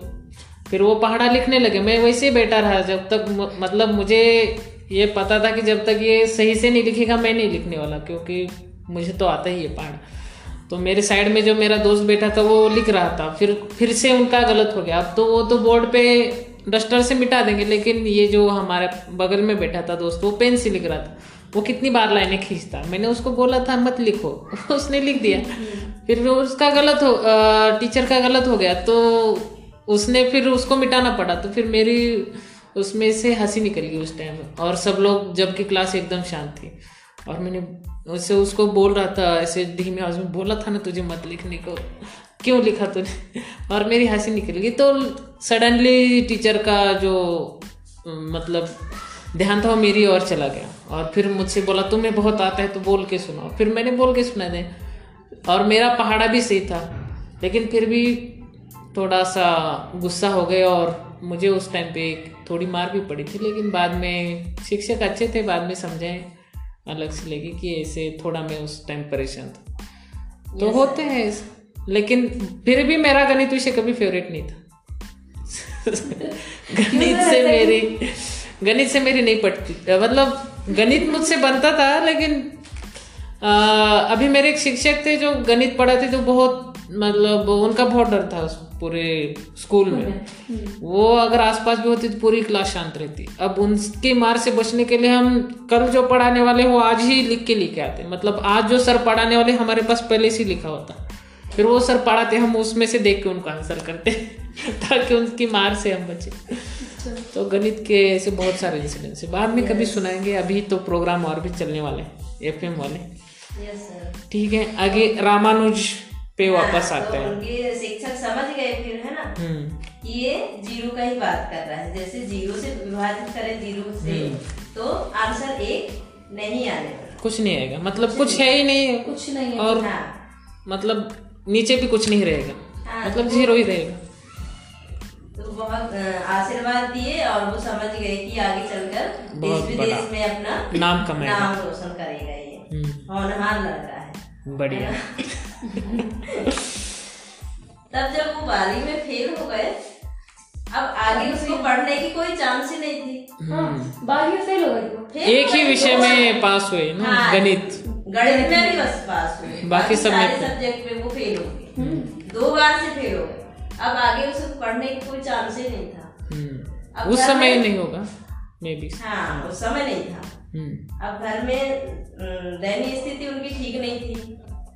तो घर वाले बोल रहे कि इसकी शादी किया जाए। तो शादी कर दिए। अब घर में घर के लिए तो चाहिए ना उसको हम्म। पैसे? आमदनी का ज़रिया। तो क्या करता? जब उसको नौकरी से नहीं मिल रही थी तो कुछ दिनों बाद वो बच्चों को गणित का कोचिंग पढ़ाना स्टार्ट किया। फिर वहाँ से थोड़े बहुत पैसे इकट्ठे करके घर का चलाता था। है ना? फिर आगे चलकर आगे चल के उसने बहुत सारे मतलब मन ही मन सोचने लगा कि ये ट्यूशन पढ़ाते पढ़ाते पूरा तो नहीं हो पाएगा मेरा घर का। खर्चा नहीं खर्चा नहीं चलेगा हम्म। तो वो आगे क्या किया? अ, कुछ मन ही मन गणित बहुत सारे जैसे प्रमेय हो गए फॉर्मूले हो गए वो लिखना स्टार्ट किया। हम्म। तो ये सारे काम देखकर देश विदेश के जैसे और भी महान गणितज्ञ थे। हम्म। उन्होंने इनके कामों से प्रभावित हुए और इन्हें अपने साथ काम करने का मौका दिया ये रामनुजन को। हम्म। तो आगे चलकर बहुत सारे ऐसे काम किए जिसके कारण इनको उनके साथ जो महान गणितज्ञ थे पहले वाले हम्म। उनके साथ बहुत सारे ऐसे काम किए जिसके चलते इन्हें ये ये देश विदेश में नाम कमा सके। नाम कमाने लगे और ये महान गणितज्ञ के साथ इनका नाम भी जुड़ गया। बढ़िया बढ़िया। फिर लास्ट में ये बहुत ही कम एज के थे बत्तीस साल के थे। हम्म। और इनकी मृत्यु हो गई। 32 साल की उम्र में ही मृत्यु साल की उम्र में कम समय में बहुत कुछ कमाया और Yes, बहुत कुछ देखा मतलब। जीवन की उतार चढ़ाव। तो जैसे उनका एक किस्सा है कि वो तीन साल तक नहीं बोल पाते थे। हमारे स्टूडियो में भी टीचर हैं जो नहीं बोल पाते। क्यों रंजना दीदी? मतलब ये तो इतने बड़े हो गए फिर भी नहीं बोल पाते। बोलना चाहिए सब बोलना पाँच उंगली है पाँचों बराबर थोड़े ना है देखो। हाँ, मतलब यही बोलने बोलने से कोई ज़्यादा लंबा है तो कोई छोटा है। अच्छा देखिए गणित की टीचर है तो गणित की टीचर है जो मेज़रमेंट की भाषा में समझाएँगे कि सारे इंसान एक तरह के स्वभाव के नहीं होते। नहीं ये जो बोलने का है तो ये ये क्या होता है कि एक समय तक ठीक है अभी वो रामानुजन थे महान गणितज्ञ थे। तो उन्होंने उतनी ही उम्र में अपना उन्होंने नाम भी कमा लिया और उन्होंने कुछ कर दिखाया गणित के विषय में। लेकिन सभी जित हर जो स्टूडेंट है कहीं ना कहीं हर एक बच्चे के मन में एक झिझक छुपी होती है। हम्म। और वो झिझक निकालने के लिए उनको अपने से ही बहुत लड़ाई कर लड़नी पड़ती है। क्योंकि देखिए समाज में बच्चे के बोलने के प्रति सबसे ज़्यादा जागरूकता होनी चाहिए एक माता पिता को एक टीचर को। वो इसलिए क्योंकि ये अभी का जो समय है वो कंपटीशन का ज़माना है प्रतियोगिता का ज़माना है। अगर आप नहीं आप लोगों के बीच में नहीं बोल पा रहे हो तो आप एक ना एक तरीके से आप अपने विचारों को प्रस्तुत नहीं कर पा रहे हो। रामानुजन जो थे जो उन्होंने इंसिडेंट्स बताया कि क्लास में उन्होंने सवाल किया कि अगर क्लास में एक भी एक केला भी नहीं हो कोई स्टूडेंट भी नहीं केले भी नहीं है तो क्या होगा? ये उनका पहला चरण था जब उन्होंने अपने विचारों को अपने लोगों के सामने प्रस्तुत किया। तो महान तो, बनने की पहली सीढ़ी तो वो पहले तो हर कोई ऐसा महान नहीं बनता और ऐसा नहीं है कि हर कोई रामानुजन बन जाएगा। लेकिन एक अच्छा इंसान बनने के लिए या एक अच्छा स्टूडेंट बनने के लिए सबसे पहले तो ज़रूरी है कि आप अपने विचारों को व्यक्त करें और उसकी शुरुआत होती है कि आप बोलने से हिचकिचाना बंद करें। स्टूडेंट्स को भी ज़रूरी कि वो टीचर्स को क्वेश्चन पूछे हाँ। जो भी कंफ्यूजन है जैसे भी है।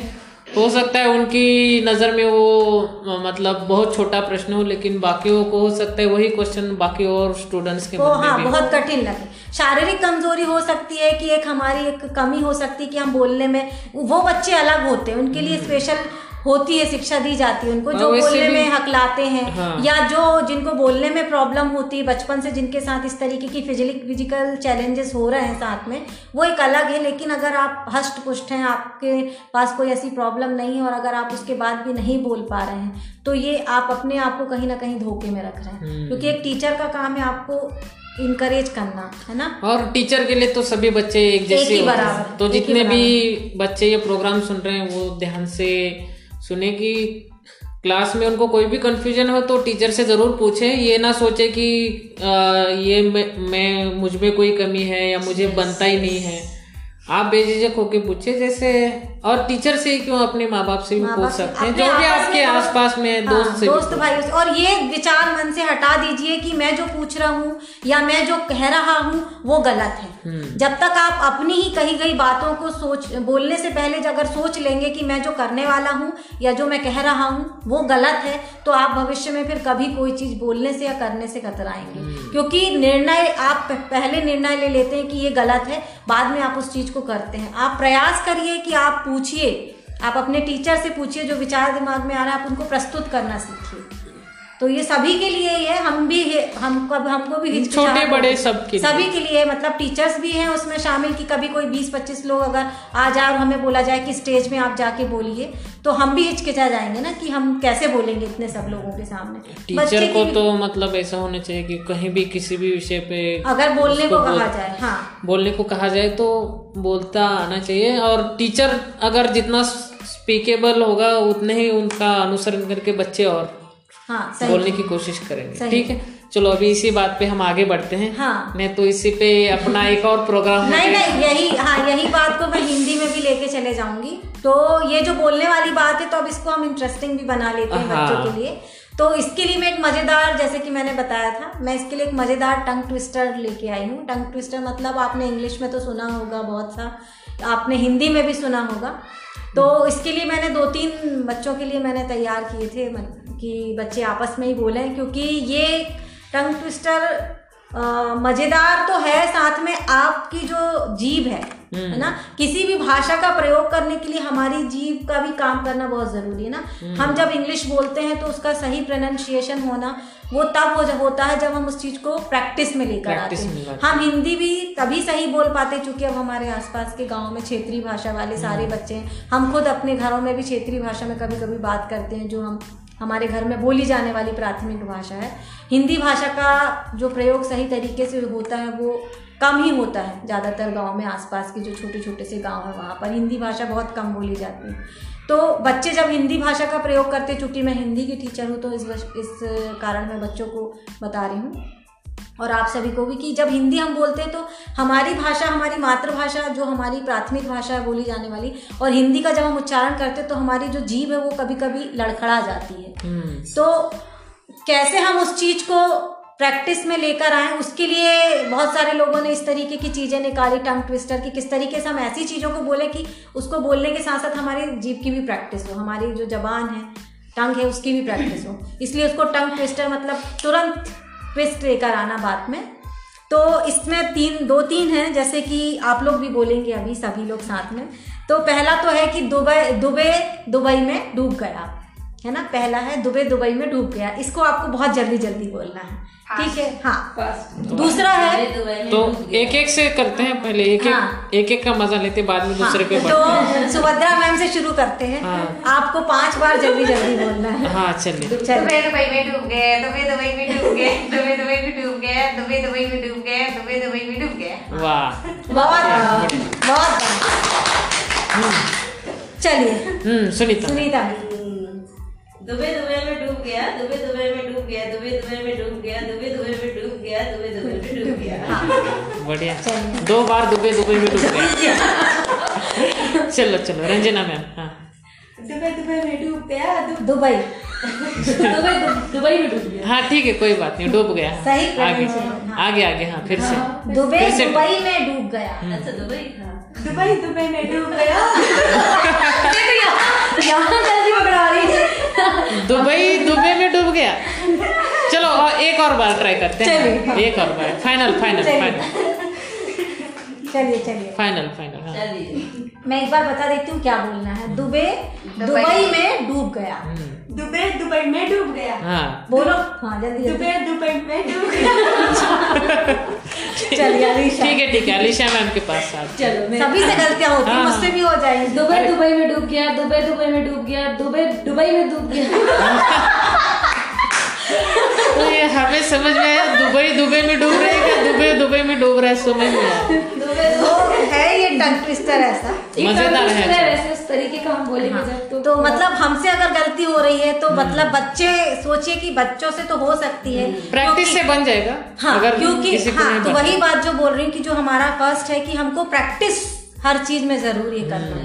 तो अभी दूसरा लेकर आते हैं। पके पेड़ पर ध्यान से सुनिएगा सभी लोग। पक ये हम खांडेराव सर से शुरू अच्छा। करें। हाँ। तो आप ध्यान से सुनिए। पके पेड़ पर पका पपीता। हम्म। पका पेड़ या पका पपीता? पके पेड़ पर ध्यान से सुनिए। आपने पहली बार चलिए चलिए। फिर से फिर से। पके पेड़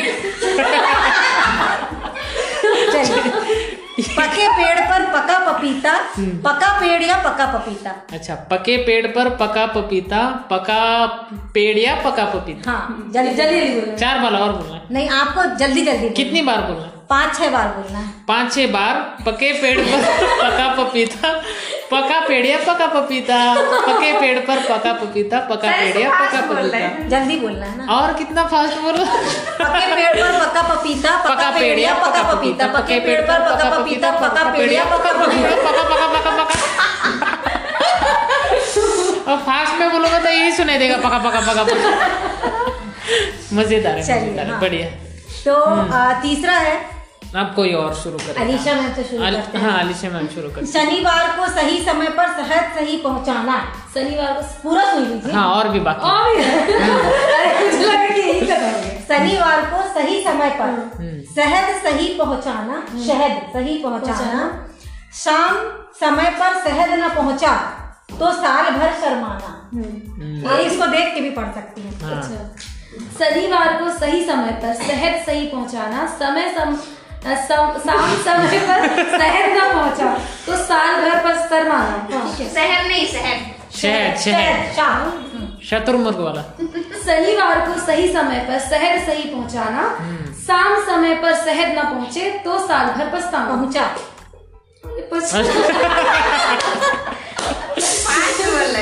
फास्ट है। तो जो भी बच्चे प्रोग्राम सुन रहे हैं पहले तो वो लिख ले हाँ, है ना? और एक बार धीमे से पढ़िए ताकि ये लोग लिख ले बाद में हाँ अब मैं थोड़ा फिर हाँ, एक एक वर्ड पढ़ती हूँ। हाँ। शनिवार को सही समय पर शहद सही पहुँचाना शाम समय पर शहद न पहुँचा तो साल भर शर्माना ये स स बहुत हो रहा है इधर ले मैं एक बार पढ़ता हूँ अच्छा। है ना? इसमें शाह का ही प्रयोग है क्योंकि बच्चे शाह और शाह में अंतर नहीं समझते। शनिवार को सही समय पर शहद सही पहुंचाना शाम समय पर शहद न पहुँचा तो साल भर शर्मा। शर्माना शर्मा शर्मा। सर- तो बच्चों शर्मा। आपको जो ये शाह और सा का जो अंतर है इस टंग ट्विस्टर से आपको समझ में आ जाएगा। शतुर्मुर्ग वाला श अलग है और सरोते वाला श अलग ठीक है तो कैसा लगा आपको टंग बहुत अच्छा लगा। चलिए और इसी के साथ एक और हास्य कविता है जिसमें आप लोग सभी शामिल होंगे। मतलब कविता सुनने के बाद हंसना है। आ, नहीं नहीं हंसना नहीं है। ठीक है। तो जो मैं बोलूँगी उसके जैसे कि सर ने कराया था एक बार आप लोगों को याद होगा कि आखिरी वाला अक्षर आपको रिपीट करना है। अच्छा हाँ। ठीक है? हाँ हाँ ज़रूर। तो ये जो हास्य कविता बच्चों में आपको बताना चाहूँगी कि ये एक बहुत ही महान है कवि जिन्हों जिन्होंने ये कविता लिखी उनकी बहुत सारी रचनाएँ हैं। और मैं ये भी चाहूँगी कि इस कविता के बाद उनकी रचनाओं को आप बहुत सारी जितनी भी आपको मिलेंगी आप उनका संग्रह करें। ज़रूर ज़रूर तो ज़रूर इनका नाम है सर्वेश्वर दयाल सक्सेना। हम्म। और इनकी जो कवि कविता का जो नाम है वो है बतूता का जूता। बतूता का जूता। बतूता का जूता। तो मैं जो लाइन बोलूँगी सारे टीचर्स इसका लास्ट वाला बोलेंगे। अच्छा। ठीक है। हम्म। तो इब्न बतूता पहन के जूता। जूता। जूता? लास्ट का वर्ड बोल रहे ना? पहन के जूता। अच्छा पहन के जूता। अच्छा ऐसे। हाँ, ठीक है ठीक है। नेक्स्ट टाइम हाँ फिर से। नहीं बढ़िया है। हास्य कविता पहली लाइन में हंसा है। हंसना हाँ। इब्न बतूता पहन के जूता। पहन के जूता पहन के जूता। अरे इब्न बतूता पहन के जूता। पहन के जूता पहन के जूता। निकल पड़े तूफ़ान में। निकल पड़े तूफ़ान में। थोड़ी हवा नाक में घुस गई। थोड़ी हवा नाक में घुस गई। थोड़ी घुस गई कान में। थोड़ी घुस गई कान में। ये तो पूरा ही। पहन के जूता पहन के जूता पहन के जूता। कभी नाक को कभी कान को मलते इब्न बतूता। मलते Ibn Battuta. अजी भाई मलते इब्न बतूता। मलते Ibn Battuta. इसी बीच में निकल पड़ा उनके पैरों का जूता। उनके पैरों का जूता। इब्न बतूता पहन के जूता। पहन के जूता पहन के जूता। उड़ते उड़ते उनका जूता जा पहुँचा जापान में। जा पहुँचा जापान में। अजी भाई जा पहुँचा जापान में। जा पहुँचा जापान में। एक इब्न बतूता खड़े रह गए मोची की दुकान में। मोची की दुकान में। अरे भाई मोची की दुकान में। मोची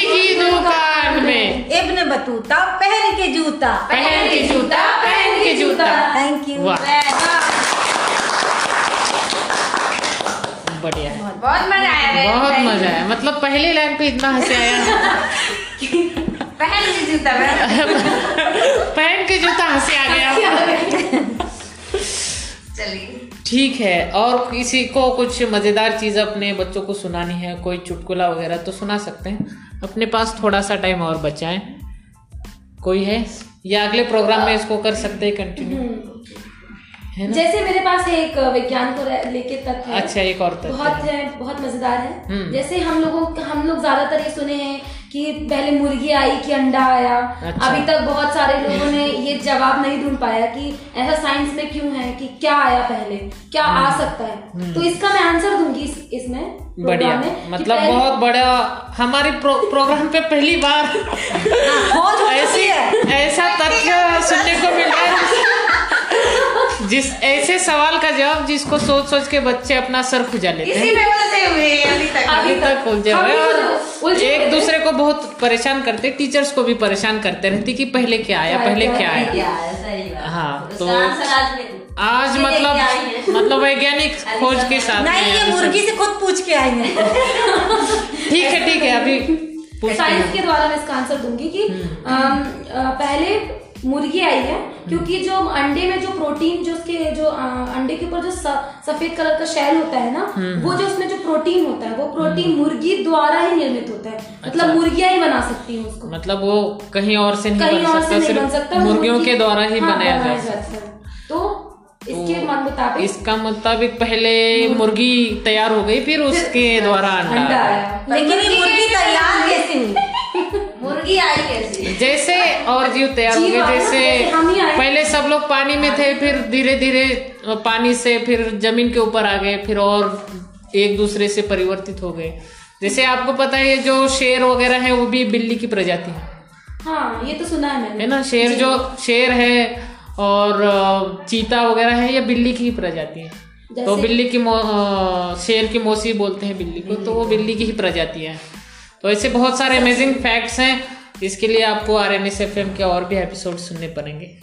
जिसमें आपको अलिशा मैम द्वारा बढ़िया बढ़िया साइंस के फैक्ट्स और ये चुटकुले हास्य कविताएँ तो नाज मैम की तो आप सुनते ही रहेंगे और। हम अगली बार आशा करते हैं कि दो चार और ऐसे हास्य कविताएँ और अपना प्रोग्राम जो है दो तीन घंटे और लंबा चले। बहुत बहुत धन्यवाद बहुत बहुत बहुत बहुत धन्यवाद आप सब टीचर का और मैथ्स के आपका भी धन्यवाद सर। थैंक यू अरे हम तो मतलब बैठे हैं एफ़ एम रिकॉर्ड करने के लिए हम तो मतलब प्रोग्राम के लिए हम हमेशा रेडी रहते हैं बच्चों के लिए।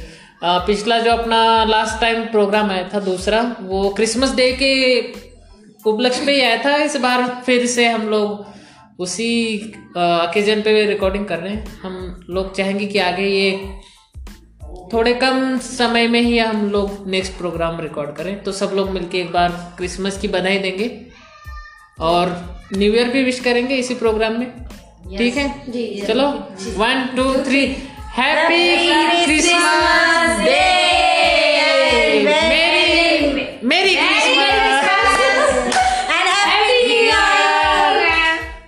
है ना 2020 जैसे ही भी कटा कोरोना के काल से चलो ठीक है 2021 आ रहा है सबकी लाइफ में खुशियाँ आए 2021 में तब तक आप मास्क पहनिए सुरक्षित रहिए हैंड वॉश कीजिए और इसी के साथ समय समय पर सैनिटाइज करते रहिए। हाँ खुद का ख्याल रखिए दूसरों का भी रखिए इसी के साथ हम प्रोग्राम खत्म करते हैं क्योंकि ऑलरेडी एक घंटे का हो गया चलो बाय बच्चों। फिर मिलते हैं अगले प्रोग्राम में R N S F M four point zero में। तब तक के लिए बाय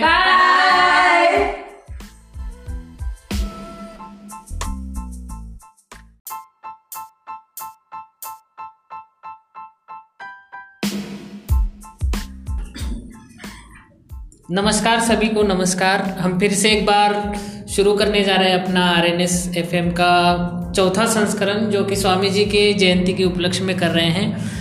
और आप सभी को पता है कि 12 जनवरी को हम नेशनल यूथ डे मनाते हैं युवा दिवस। उसके उपलक्ष्य में हम आज ये रिकॉर्डिंग कर रहे हैं तो बच्चों और बाकी सुनने वाले सभी लोगों तक हम स्वामी जी के कुछ अन, अनसुने किस्से पहुँचाने की कोशिश करेंगे। कुछ उन उन्होंने जो भी उपदेश दिए हैं उनकी जो भी सीख है वो हम उन तक पहुँचाने की कोशिश करेंगे। तो सभी लोग ध्यान से सुने। सबसे पहले कार्यक्रम में हम अपना इंट्रोडक्शन देंगे और अपने साथ जो टीचर्स जुड़े हैं और जो हमारे छोटे दोस्त जुड़े हैं, वो भी अपना इंट्रोडक्शन देते हैं। सबसे पहले नमस्कार, मेरा नाम है खंडेराव। सब लोग मुझे रवि राज भी बुलाते हैं। और आज के कार्यक्रम का मैं होस्ट हूँ और अपने जो गेस्ट हैं, वो अभी एक एक करके अपना इंट्रोडक्शन देंगे। तो शुरू करते हैं इंट्रोडक्शन बोलिए। सभी को नमस्कार मेरा नाम है सुभद्रा बैरागी आज मैं आपको स्वामी जी के प्रथम सम्मेलन और अनमोल विचार के बारे में बताऊँगी।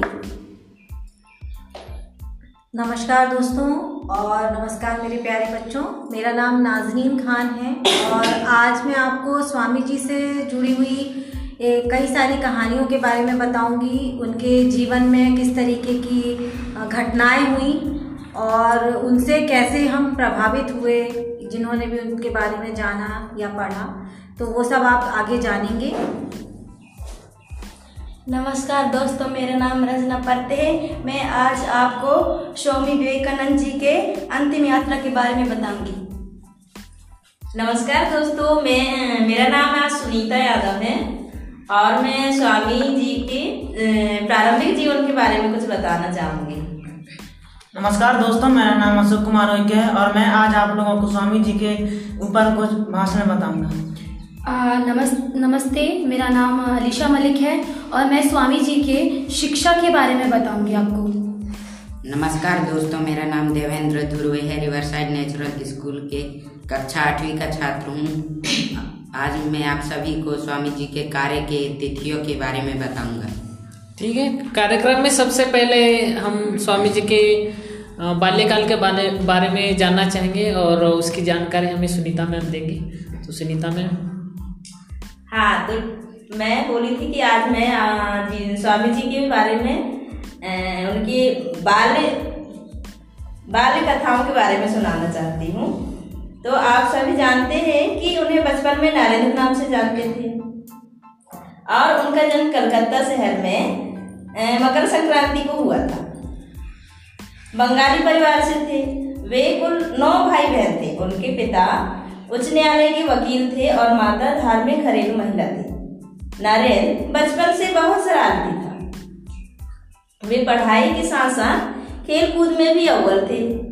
उन्होंने संगीत में गायन और बाजा बजाने की शिक्षा ग्रहण कर रखी थी। बहुत ही कम उम्र में वे ध्यान या मेडिटेशन किया करते थे। बाल्यकाल से ही उनके मन में सन्यासियों के प्रति बड़ी श्रद्धा थी। वे बचपन से ही बड़ी शरारती और नटखट थी। वे अपने मित्रों के साथ शिवाजी की मूर्ति के सामने, शिव जी की मूर्ति के सामने पूजा पाठ किया करते थे। उन्होंने सुन रखा था कि प्राचीन काल के ऋषि मुनि ईश्वर में इतने तन्मय हो जाते थे, यानी कि मग्न हो जाते थे कि उनकी जो जटाएँ हैं, सिर की जटाएँ हैं, वे वट वृक्ष की जड़ों के समान धीरे धीरे धरती पे प्रविष्ट हो जाती थी। ये सुन के स्वामी जी ने जब पूजा शिव जी के मूर्ति के सामने पूजा करते थे, तब आँख बंद करके किया करते थे। अब बीच बीच में वो अपनी आँखें खोल के देख लिया करते थे कि उनकी सिर की जटाएँ कहीं धरती के नीचे तो नहीं चली गई। ऐसे ही उनकी दूसरी कहानी है जो उनकी बहन के साथ हुई थी। जैसे ही एक दिन की बात है, नरेंद्र ऐसे ही कुछ अपनी बहन से शरारत करते रहे। और उसकी बहन उनको पकड़ने के लिए उसके पीछे पीछे दौड़ी। यह देखकर नरेंद्र घबरा गए और वह नाली के पास जाकर वहाँ का कीचड़ अपने ऊपर लगा लिया और फिर अपनी बहन से बोले, अब पकड़ कर दिखाओ मुझे। यह देखकर उनकी बहन परेशान हो गई और पकड़ नहीं पाई। एक बार नरेंद्र अपने शहर में लगा मेला देखने गया। तब नरेंद्र की उम्र सिर्फ़ आठ साल की थी। वह मेले में तरह तरह के रंग बिरंगे चीज़ें देखकर बहुत प्रसन्न हो गए और पूरे दिन मेले में घूमते रहे। और जब शाम होने लगी, घर जाने का समय हुआ तो स्वामी विवेकानंद जी एक दुकानदार से मिट्टी का शिवलिंग खरीद लिया। इसके बाद उसके पास बहुत कम चार आने पैसे ही बचे थे। इसके बाद वह सोच रहे थे कि इस चार आने का मैं क्या करूँ? इसे कहाँ खर्च करूँ? तभी एक छोटे बच्चे की रोने की आवाज़ आई। जब उन्होंने उस बच्चे से पूछा कि तुम क्यों रो रहे हो तो बच्चे ने बहुत ही सैनी आवाज़ से जवाब दिया कि वह घर से चार आने रुपए लेके आए थे और वह पैसे भी उसके गुम हो गए मेले में। तब तब शिवाजी बहुत ही दयालु थे। उन्हें दया आ गई उस बच्चे और वो चार आने रखे थे, उनको दे दिए। अब मूर्ति लेके घर जाने लगे। रास्ते में एक सड़क दुर्घटना हो गई। उसमें एक बालक को शिवाजी बचाते बचाते अपने शिवलिंग नीचे ज़मीन में गिरा दिया और वो शिवलिंग टूट गई तब सामने से जो आसपास लोग खड़े थे, उन्होंने कहा कि देखो कितनी मेहनत से खरीदा था पैसे लगा के खरीदा थे शिवलिंग और शिवलिंग टूट गई। तब शिवाजी ने बोले शिवाजी बोले कि एक वस्तु की कीमत एक व्यक्ति की जान से ज़्यादा नहीं हो सकता। यानी कि मानवता सबसे ऊपर है। इस प्रकार से शिवाजी ने अपनी सॉरी स्वामी जी ने अपनी बात बड़ी दृढ़ता के साथ रखी वहाँ। तो आज का मेरा इतना ही है। नमस्कार दोस्तों। तो इसी के साथ मैं एक एक, स्वामी जी का सुविचार रखना चाहूँगी कि अगर आपके दिल में और दिमाग के बीच संघर्ष चल रहा हो मतलब अगर आप दिल की सुने कि दिमाग की सुने, इसके बीच में अगर आप फंसे हुए हो तो स्वामी जी ने बोला है कि आप हमेशा अपनी दिल की सुने। तो दोस्तों, जैसे आपने स्वामी जी के बाल्यकाल के बारे में अभी सुना सुनीता मैम से तो वो भी हमारे जैसे ही नटखट थे, हमने भी बहुत शरारतें की हैं। आपने भी, आप भी बहुत शरारतें करते होंगे अपने घरों में, अपने पेरेंट्स को परेशान करते होंगे। तो स्वामी जी, हम जैसे ही छोटे हम जैसे जीवन जीते वैसे ही जीवन जीते थे और बाद में उन्होंने कुछ ऐसे काम किए जिससे वो आज पूरे विश्व भर में इतने विख्यात हो गए हैं। जैसे उन्होंने बचपन से ही दूसरों के बारे में भलाई करना सोचा। जैसे भगवान की मूर्ति और बच्चे के जीवन के बीच में उन्होंने बच्चे का जीवन चुना। तो हम भी ऐसे बहुत सारे उनके जीवन से प्रेरणा लेके अपने आप में बदलाव कर सकते हैं। तो आप अपने और भी गेस्ट हैं जो हमें और ऐसी जानकारी देना चाहेंगे और उनसे हमें क्या क्या सीख मिलती है, इसके लिए हम कार्यक्रम को और आगे बढ़ाते हैं। तो बहुत ही बढ़िया बात बताई है सर ने। और चूँकि हमारे साथ अभी स्टूडियो में दो बच्चे मौजूद हैं, जो कि स्वामी जी के बारे में बताएँगे। लेकिन इसके अलावा वे सभी बच्चे जो हमारा कार्यक्रम सुन रहे हैं उन सभी को भी मैं बताऊँगी कि स्वामी जी भी हमारे ही जैसे थे। उनका भी बाल्यकाल वैसा ही था जैसे हमारा होता है। लेकिन कभी कभी इंसान की कार्य और उनकी प्रतिभाएँ उनको एक महान इंसान बना देती हैं। हमारा चरित्र हमारा व्यक्तित्व हमको महान बनाता है हमारे कार्य जो हम जन समाज के लिए करते हैं वो हमें महान बनाता है। लेकिन इसकी शुरुआत बचपन से ही बाल्यकाल से ही शुरू हो जाती है। तो स्वामी जी का भी एक बाल्यकाल का विद्यार्थी जीवन का एक बहुत ही बढ़िया किस्सा है, जो मैं आप सभी के साथ शेयर करूँगी।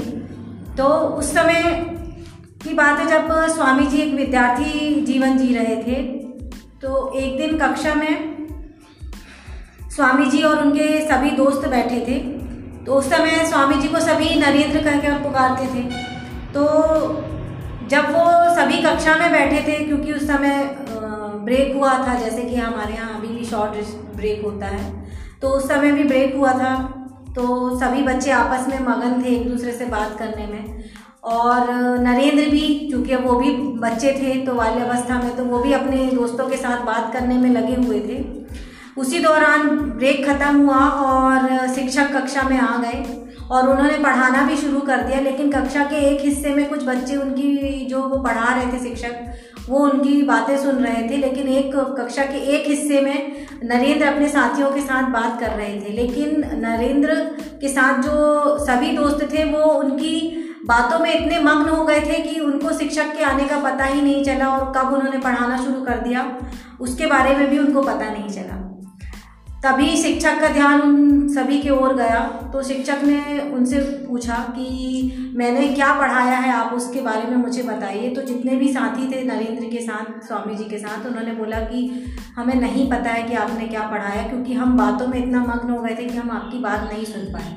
तो शिक्षक स्वाभाविक है कि हम भी अक्सर, हम क्योंकि टीचर हैं और हम जब कभी बच्चों के साथ हमारा ऐसा कुछ होता है तो हम उन्हें पनिश कर देते हैं। तो शिक्षक ने भी वैसा ही किया, उन्होंने उनसे बोला कि आप सभी खड़े हो जाइए। तो उन्होंने उनको टेबल के ऊपर खड़ा करवा दिया। अब चूँकि नरेंद्र ही अकेले बचे थे तो उन्होंने नरेंद्र से भी वही सवाल किया, जो उन्होंने बाकी बच्चों से किया। तो उन्होंने पूछा कि बताइए, मैंने आपको क्या पढ़ाया अब तक? तो नरेंद्र ने उनके सवाल के सही सही जवाब दिए। और ये सब सुनकर जो उनके शिक्षक थे, उन्होंने बोला, ठीक है नरेंद्र, तुम बैठ जाओ। लेकिन बात यहीं ख़त्म नहीं हुई है। नरेंद्र को जब शिक्षक ने बोला कि आप बैठ जाइए तब नरेंद्र ने उनसे कहा कि नहीं गुरु जी मैंने इन इनको जो आपने सजा दी है उसका हकदार मैं भी हूँ। तो शिक्षक ने पूछा कि क्यों आप क्यों इसके हकदार हैं? तो उन्होंने बताया कि ये सभी मेरी ही बातें सुन रहे थे क्योंकि मैं इनसे बातें कर रहा था और ये सब मेरी बातें ध्यानमग्न होकर सुन रहे थे। इसीलिए कहीं ना कहीं उस सजा का मैं भी हकदार तो उनका जो विद्यार्थी जीवन था, वहीं से उनकी जो प्रतिभा थी, वो वहीं से दिखने लगी थी और उनके अंदर जो ईमानदारी थी, जो उन्होंने उस समय भी दिखाया और उन्होंने बाकी साथियों के साथ भी उस सजा को स्वीकार किया और वो वो भी खड़े हो गए। तो कहीं ना कहीं हमको भी अपने विद्यार्थी जीवन में इस चीज़ का ध्यान रखना चाहिए कि हमेशा हम सत्य का साथ दें केवल सुविचार सुनने से या अनमोल वचन सुनने से ही नहीं होता है उसको अपने जीवन में लाना भी पड़ता है और उस पर हमें अमल भी करना पड़ता है। आगे आपको और भी मैं ऐसी बहुत सारी बातें बताऊँगी। तब तक के लिए हम दूसरे साथी के पास चलते हैं, जो और भी चीज़ें आपको बताएँगे। तो अब स्वामी जी के जो अनमोल वचन हैं, उनके बारे में और उन्होंने कहाँ कहाँ भाषण दिए हैं और वो पूरे भाषण तो हम इस कार्यक्रम में आपको नहीं अ, उसके बारे में बता पाएँगे लेकिन हमारी एक मैम है सुभद्रा मैम जो आपको अ, कुछ उनका अंश बताएँगी और उससे हम क्या सीख सकते हैं वो पूरी शिक्षा लेंगे और कार्यक्रम को आगे बढ़ाएँगे। हाँ तो बच्चों आज मैं आपको बताऊँगी स्वामी विवेकानंद जी जो प्रथम सम्मेलन में गए थे अमेरिका शिकागो में वहाँ।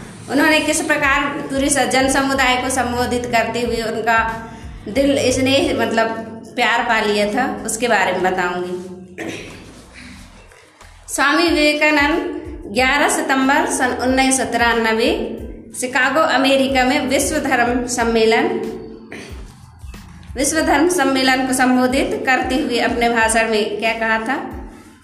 प्रिय अमेरिका के मेरे भाइयों और बहनों आपके इस स्नेहपूर्ण स्नेहपूर्ण और जोरदार स्वागत से मेरा हृदय अपार हर्ष से भर गया मतलब खुशी खुशी से भर गया।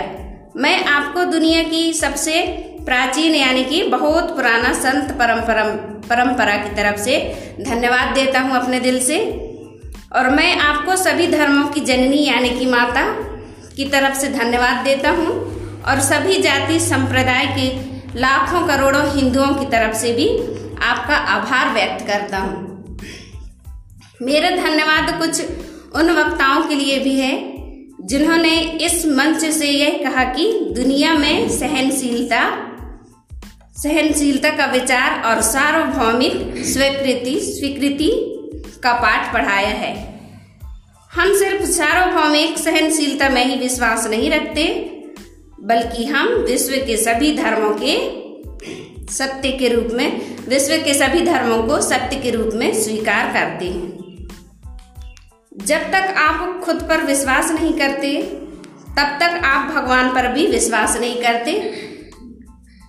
तब तक आप भगवान पर भी विश्वास नहीं कर सकते। कहते हुए स्वामी जी ने बोला मुझे गर्व है कि मैं एक ऐसे देश से हूँ जिसमें इस धरती के सभी देशों और धर्मों के परेशान और सताए गए लोगों को शरण दी है। मुझे यह बताते हुए बहुत गर्व हो रहा है कि हमने अपने हृदय से उन इजरायलियों की पवित्र स्मृतियाँ संजो कर रखी हैं, जिनके धर्म स्थलों को रोमन हमलावरों ने तोड़ तोड़ कर खंडर बना दिया था। और तब तक उन्होंने दक्षिण भारत में शरण ली थी मुझे इस बात पर भी गर्व है कि मैं एक ऐसे धर्म से हूँ, जिन्होंने महान पारसी धर्म के लोगों को शरण दी है। अभी भी मैं उन्हें पास, पाल पोस रहा हूँ।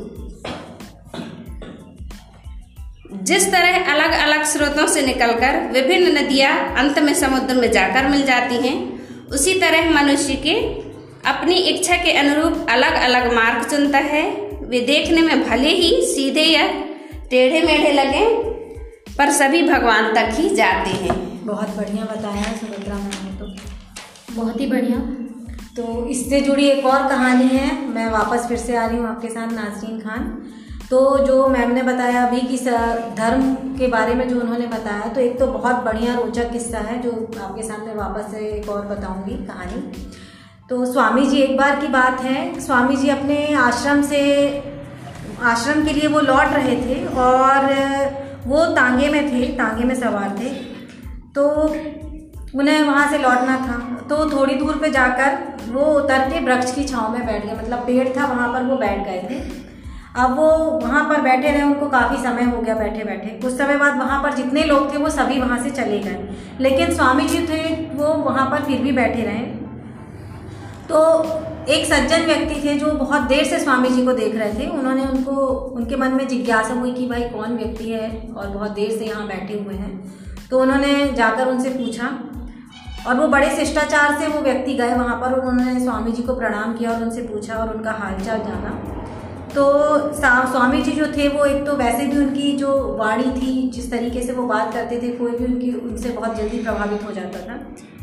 तो उन्होंने सज्जन व्यक्ति को बताया कि आगे यात्रा करने के लिए मेरे पास राशि नहीं है, क्योंकि स्वामी जी सिर्फ़ अपनी जो ज़रूरत है उसके ही, उसके अलावा वो ऐसी कोई चीज़ों के लिए नहीं इच्छा रखते थे और उनका भी यही था कि जितनी हमें ज़रूरत है उतना ही रखें अपने पास। तो उन्होंने बोला कि मेरे पास आगे जाने के लिए, आगे की यात्रा के लिए राशि नहीं है और मैं यहाँ पर विश्राम करने को इसलिए रुक गया हूँ। तो सज्जन व्यक्ति के पूछने पर जब उन्होंने और पूछा तो उन्होंने बताया कि उन्होंने कल से कुछ खाया पिया नहीं है। और उन्हें बहुत ज़्यादा भूख भी लगी है तो वो उनको अपने घर लेकर गए वो स्वामी जी को। और उनका वहाँ पर आदर सत्कार भी उन्होंने बहुत अच्छे से किया। फिर उनके पास एक थैला था वो थैला हमेशा रखते थे अपने पास। तो सज्जन जो व्यक्ति थे, उन्होंने उनसे पूछा और उनको बड़ी जिज्ञासा हुई कि क्या हो सकता है इनके पास, जब इनके पास जाने के लिए राशि ही नहीं है आगे तो ये ऐसी क्या चीज़ है जो इतना अपने साथ लेकर चल रहे हैं? तो जब उन्होंने पूछा तो उन्होंने बताया कि मेरे पास एक गीता है और एक बाइबल है इस थैले में तो उस व्यक्ति को बड़ा आश्चर्य हुआ और उसने पूछा कि दो धर्मों की पुस्तकें एक साथ थैले में? तो स्वामी जी ने बताया कि अपने धर्म में, संप्रदाय में कोई भी ऐसी कोई बुरी बात नहीं होती है। हम किसी भी माध्यम से ईश्वर की प्राप्ति कर सकते हैं। मार्ग कोई भी हो सकता है।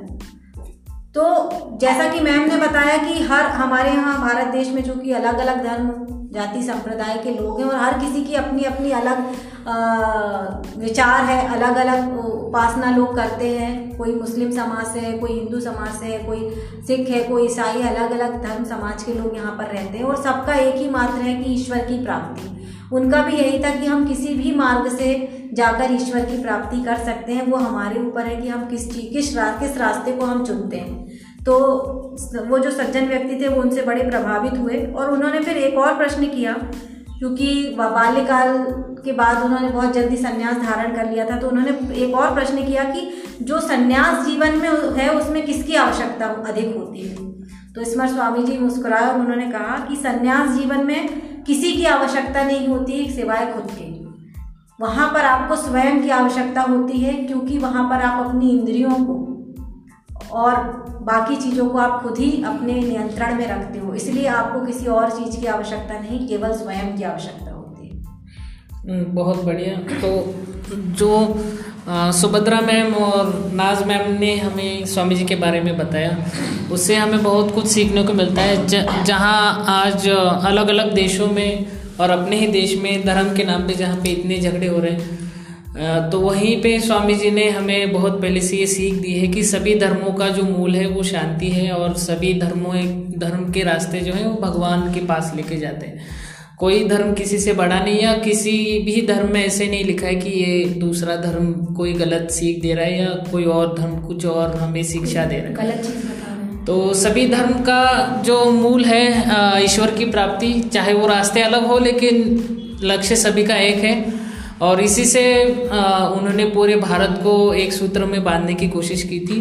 अब कार्यक्रम में समय हो चला है मैं अपने एक बच्चे बच्चे को और जो गेस्ट बन के हमारे साथ आए हैं अपने एक मित्र को हम एक मौका दे कि वो अपने विचार स्वामी जी के बारे में हमारे साथ में शेयर करें। तो सभी बच्चे ध्यान से सुने और जिनको हमारे कार्यक्रम में अपने कुछ विचार या कुछ कविता या कुछ भी ऐसे जो खुद से या कहीं और से उनको विचार भेजने की इच्छा है तो वो हमसे ज़रूर संपर्क करें। कार्यक्रम के अंत में हम उनको अपना पता ज़रूर बताएँगे। तो शुरू करते हैं अशोक से। 12 जनवरी को देश स्वामी विवेकानंद की एक जयंती मना रहा है। स्वामी विवेकानंद एक ऐसे महान पुरुष थे, जिनके विचारों को युग युगांतर तक हर भारतीय अपने आचरण में उतारने के लिए प्रेरित होते रहेंगे।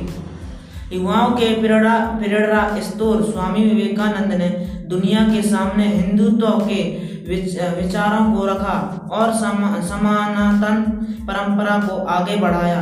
स्वामी रामकृष्ण परमहंस के शिष्य विवेकानंद ने अठारह सौ तिरानवे में अमेरिका के शिकागो में हुई विश्व धर्म महासभा में भारत का प्रतिनिधित्व किया और भारतीय दर्शन और विचार में ऐसी क्षमता है कि वो हर किसी व्यक्ति के जीवन को बदल सकते हैं।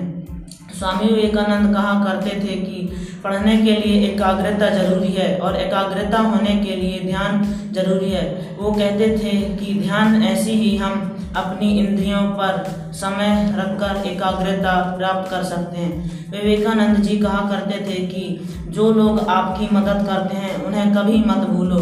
जो आपको प्यार करते हैं, उन, उनसे कभी घृणा मत करो। जो लोग तुम पर भरोसा करते हैं, उन्हें कभी भी धोखा मत दो। कहते थे कि जब तक तुम खुद, जब तक तुम खुद पर भरोसा नहीं करोगे, तब तक तुम्हें ईश्वर पर भरोसा नहीं हो सकता। कुछ भी ना मांगो बदले में, कोई चाह ना रखो, तुम्हें जो कुछ देना हो, दे दो। वह तुम्हारे पास वापस आएगा, आ जाएगा, लेकिन आज ही उसका विचार मत करो। वह हज़ार गुना हो वह वापस आ जाएगा। पर तुम अपनी दृष्टि उधर मत रखो। देने की ताकत पैदा करो दे दो और बस काम खत्म हो गया। बहुत बढ़िया। तो ये हमारे दोस्त छोटे दोस्त अशोक कुमार उइके थे जो आपके साथ स्वामी जी के विषय में अपने विचार और उनकी जो सीख थी वो हमारे साथ साझा कर रहे थे। हमारे साथ एक और दोस्त जुड़े हैं, देवेंद्र, जो आपको थोड़ी देर में अपने विचार बताएँगे। उससे पहले हमारी जो गेस्ट टीचर हैं रंजना जी, वो स्वामी जी के बारे में बताएँगी और बाकी जो अलीशा मैम है, वो तो आपको उन स्वामी जी की शिक्षा के बारे में वो तो ज़रूर बताएँगे। तो रंजना जी से निवेदन है कि वो अपने हिस्से का जो भी ज्ञान है, वो हमें दे दे, हमें बच्चों को सुनाए। मैं अभी स्वामी विवेकानंद जी जी के अंतिम यात्रा के बारे में बताऊँगी। तो बच्चों, आप सब लोग जानते हो, स्वामी विवेकानंद जी का जन्म 12 जनवरी अठारह को कोलकाता में हुआ था। उनका घर का नाम नरेंद्र नाथ दत्त था।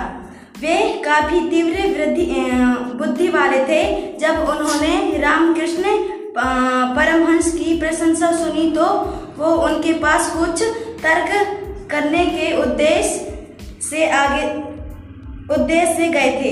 लेकिन रामकृष्ण जी पहचान गए थे कि ये वही शिष्य है जिनका आ, जिनका उनको काफ़ी समय से इंतज़ार था।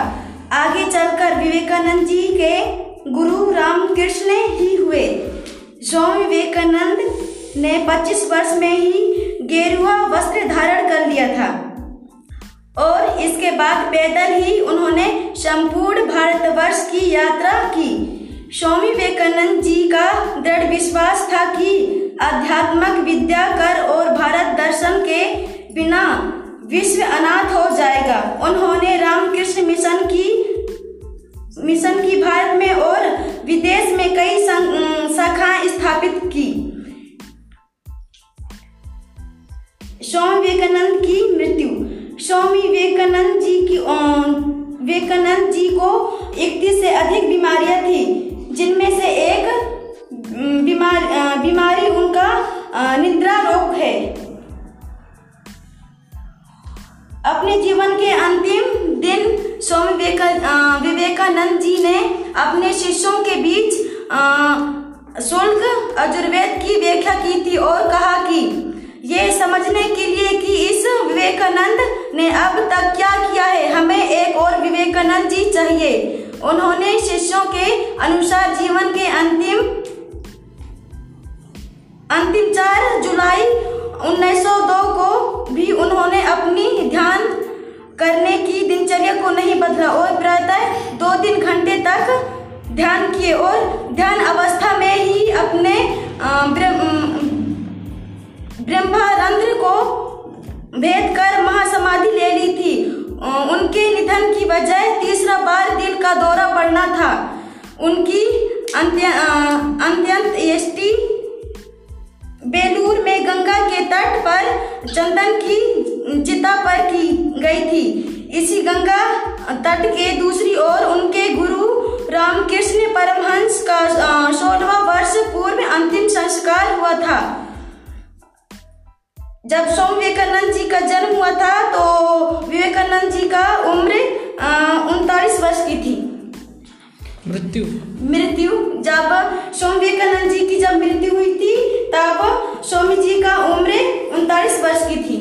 आ, इसी के साथ में एक बहुत अच्छा विचार जोड़ना चाहूँगी स्वामी विवेकानंद जी का जो काम को लेके था वो इतने संघर्ष कर रहे थे। आ, स्वामी जी का ये विचार था कि हर काम को तीन अवस्थाओं से गुजरना होता है। जो भी काम हम करते हैं उनको तीन अवस्थाओं से गुजरना होता है। एक तो उपहास विरोध और स्वीकृति। मतलब पहले लोग आपके काम को आम, मना करते हैं उसका बहुत ही आ, कहते हैं कि ऐसा नहीं हो पाएगा नहीं कर पाएँगे। फिर उसके बाद लोग विरोध करते हैं कि यार नहीं तुम नहीं कर पाओगे होगा ही नहीं। ये काम तो हो ही नहीं सकता। उसके बाद लास्ट में आपको स्वीकृति मिल जाती है। तो अलीशा मैम जो विचार दी हैं, उसी के बारे में दो लाइन और बताऊँगी। स्वामी विवेकानंद जी कहते थे कि जिस पल मुझे यह ज्ञात हो जाता है कि हर मानव के हृदय में भगवान है, तब मैं अपने सामने आने वाले हर व्यक्ति में ईश्वर की छवि देखने लगा। और उसी पल में हर बंधन से छूट गया हूँ। हर उस चीज़ से बंद, हर उस चीज़ से बंद रखती रखती है धूमिल हो जाती है और मैं तो फिर आज़ाद हो गया। तो आइए जानते हैं ऐसे ही कुछ दो चार लाइन के और अनमोल वचन है स्वामी जी के, जो अपने जीवन को सार्थक बनाते हैं। तो यह कभी मत कहो कि मैं नहीं कर सकता, क्योंकि आप अनंत हैं, आप कुछ भी कर सकते हैं। इसका अर्थात ये है कि आप सामने वाले को देखकर ये कभी मत कहो कि मैं नहीं कर सकता। उसकी, उससे आपने खुद की तुलना मत करो कि मैं इससे अच्छी नहीं कर सकता, क्योंकि मैं अनंत हूँ। मेरी सोच अनंत है। मैं चाहूँ तो कुछ भी कर सकती हूँ। ये सोचकर आप कुछ भी कर सकती हो और ये भावना आपको रखना चाहिए सामने वाले को देखकर। ये कभी मत सोचो कि आत्मा के लिए कुछ भी असंभव है। ऐसा सोचना सबसे बड़ा पाप और अधर्म है। यदि पाप है तो यह एकमात्र पाप है। यह कहना कि आप कमज़ोर हैं या दूसरे सामने वाला कमज़ोर है। बहुत बहुत बढ़िया। इसी के साथ मैं एक और विचार जोड़ना चाहती हूँ सुभद्रा मैम जो बहुत ही इंटरेस्टिंग है और लोगों को असफलता जो फील होता है जो महसूस होता है उसके लिए है। जो लोग असफलता की चिंता में चिंता करते हैं ना? जो लोग असफलता की चिंता करते हैं वो हमेशा असफल ही होते हैं। मतलब जो लोग हमेशा ये सोचते हैं कि यार असफल ही होंगे हम, कभी सफल हो ही नहीं पाएँगे तो वो हमेशा असफल ही प्राप्त करते हैं। उनको सफलता प्राप्त नहीं होती। और जो लोग असफलता की चिंता नहीं करते, उनको हमेशा सफलता ही मिलती है। हाँ तो असफलता के ऊपर एक और बात मैं आपको बताऊँगी, जो एक घटना है कि मतलब जैसे आप दोनों ने बताया, अभी अलीशा मैम ने भी बताया और सुभद्रा मैम ने भी बताया तो कहीं ना कहीं हम अक्सर ये सोच लेते हैं कि मुझसे ये नहीं होगा, मैं नहीं कर पाऊँगी। सिर्फ़ हमारे मन में ये विचार इसलिए आता है क्योंकि हम पहले से ही फैसला कर लेते हैं, निर्णय ले लेते हैं कि जो मैं करने वाला हूँ वो गलत है या जो मैं बोलने वाला हूँ वो गलत है। ये समाज हमको उसका क्या रिप्लाई देगा, हम वो पहले से ही मन में धारणा बना लेते हैं और अक्सर इसी वजह से हम असफल भी होते हैं। तो एक बड़ी प्यारी सी घटना है। एक बार एक व्यक्ति स्वामी जी से बोला कि मैं बहुत मेहनत कर रहा हूँ, मैं बहुत ज़्यादा प्रयास कर रहा हूँ, उसके बाद भी मैं सफल नहीं हो पा रहा हूँ। तो स्वामी जी उसको देखे और उस व्यक्ति को और उन्होंने मुस्कुराया, उससे बोले कि ठीक है स्वामी जी चूँकि बहुत कुछ जान जाते थे तो वो उन्होंने बोला कि ठीक है, तुम ये कुत्ता पकड़ो और मेरे इस कुत्ते को तुम सैर करा कर ले आओ। तो उस व्यक्ति को वो बात समझ में नहीं आई, वो मन में सोचने लगा कि अरे मैं तो इतना परेशान हूँ और मैं ज़िंदगी में इतनी मुझे परेशानियाँ आ रही हैं, इतना उतार चढ़ाव है और मैं इनसे अपनी बातें रख रहा हूँ और ये मुझे बोल रहे हैं, कुत्ता सैर करा के ले आओ। ये कहाँ से ये बात आ गई? फिर भी उन्होंने बोला कि ठीक है, चलो मुझे समाधान तो मिलेगा, चलो मैं पहले कुत्ता ही इनका सैर करा कर ले आता हूँ। तो वो कुत्ते को लेकर वो व्यक्ति सैर कराने के लिए चला गया। उसके बाद जब वो वापस आया तो कुत्ता बड़ा थका हुआ था। और जो व्यक्ति था, उसका चेहरा बड़ा चमक रहा था। बहुत ही वो बिना थकान महसूस किए वो व्यक्ति आया उनके पास और उन्होंने उसको बोल, उनको स्वामी जी को उस व्यक्ति ने बोला कि ये लीजिए आपका कुत्ता मैंने इसको सैर करा दिया है। तो स्वामी जी ने बोला कि, आप तो ऐसा लग रहा है कि आप थके ही नहीं है, लेकिन ये कुत्ता देख के लग रहा है कि बहुत थक गया तो उस व्यक्ति ने बड़ा बड़ा सा जवाब दिया जो स्वामी जी, जो उस व्यक्ति को एहसास कराना चाह रहे थे। उसने जो प्रश्न स्वामी जी से किया था, वही प्रश्न का उत्तर उसने स्वयं ही स्वामी जी को दिया, जिसका अर्थ उसको बाद में समझ में आया। तो उसने बोला कि स्वामी जी ने जब पूछा तो उन्होंने बताया कि ये जो कुत्ता था, ये गली के कुत्तों के पीछे भाग रहा था। ये कभी इधर जाता तो कभी उधर जाता, और ये कभी सीधे रास्ते पर नहीं चल पा रहा था। वो अक्सर कहीं दूसरे के पीछे भाग रहा था कहीं इसके पीछे कहीं इस कुत्ते के पीछे कहीं उस कुत्ते के पीछे। और जिस वजह से इसके चेहरे पे अलग थकान भी दिख रही हो ये कुत्ता थक चुका है। तो और जबकि मैं हमेशा इस कुत्ते के पीछे सीधे ही रास्ते पे जा रहा था तो स्वामी जी ने बोले कि यही तो तुम्हारा जवाब है जो तुम मुझसे चाहते थे। तुम अपनी मंजिल पे जाने की बजाय दूसरों के पीछे भाग रहे हो और तुम यहाँ वहाँ भटक रहे हो जो कि तुम्हारी मंजिल सामने है। और तुम वो समझ नहीं पा रहे हो और तुम यहाँ वहाँ भटकने की वजह से ही हमेशा असफलता प्राप्त कर रहे हो। बहुत बढ़िया। बहुत तो बढ़िया मैम। जैसे कि हम देख रहे हैं कि स्वामी जी के बारे में बताने के लिए हमारे गेस्ट बहुत ही उत्सुक हैं और बहुत नई नई चीज़ें हमें आ, सुनने को मिल रही है और ज्ञान तो ऐसी चीज़ है जो जितना ले ले हम आ, कम ही लगता है।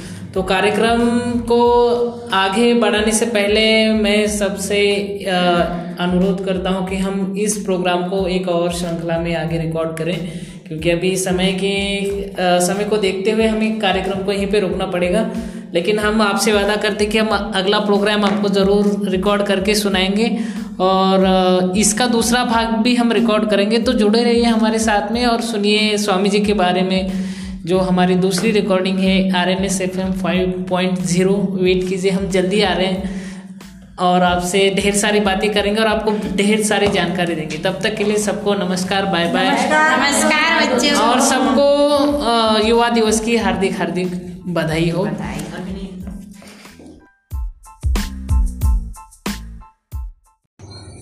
नमस्कार दोस्तों, हम फिर से एक बार वापस आ गए हैं आपके लिए लेके युवा दिवस के उपलक्ष्य में स्वामी जी के बारे में जो हम चर्चा कर रहे थे, जो ज्ञान भरी बातें हमें सुनने को मिल रही थी, वो फिर से एक बार देने हमारे स्टूडियो में वापस वही गेस्ट लोग आ गए हैं। तो शुरू करते हैं फिर से और इस बार हम शुरुआत करते हैं स्वामी जी के अनमोल विचार से, जो हमें अलिशा मैम बताएँगे। हाँ तो उनके अनमोल विचार ये थे कि ब्रह्मांड की शक्तियाँ पहले से ही हमारे अंदर है, वो हम हैं जो अपनी आँखों पर हाथ रख लेते हैं और फिर रोते रहते हैं कि अंधकार है अंधकार है। मतलब कि हम, हमारे अंदर ही सारी शक्तियाँ हैं। हम हम बस लेजी बन जाते हैं, हम उसको बहुत ही आराम से करते हैं, लेकिन है हमारे अंदर वो सारी शक्तियाँ और हम उस काम को करने में थोड़ी आनाकानी करते हैं। हम खुद ही आनाकानी करते हैं और उस काम को टालते जाते हैं। बहुत बढ़िया। तो इसका सीधा अर्थ हम ये भी ले सकते हैं कि हम सबको आत्मविश्वास की ज़रूरत है खुद पे विश्वास रखिए और आपके हर काम बनने लगेंगे। तो आगे कार्यक्रम में हमारे एक छोटे दोस्त हैं जो आपको स्वामी जी के बारे में कुछ स्पेशल बताना चाहते हैं तो सुनते हैं वो हमें क्या बताना चाहते हैं। नमस्कार दोस्तों आज मैं आप सभी को स्वामी जी के कार्य के मुख्य तिथियों के बारे में बताऊँगा। बारह जनवरी अठारह सौ तिरसठ को स्वामी जी का जन्म हुआ। और वो अठारह सौ अट्ठासी को मठ से बाहर जाने लगे। 1890 के बीच नरेंद्र के बीच परिवर्तन होने लगा। 1890 जुलाई शारदा देवी के चरण में विदा ली उन्होंने।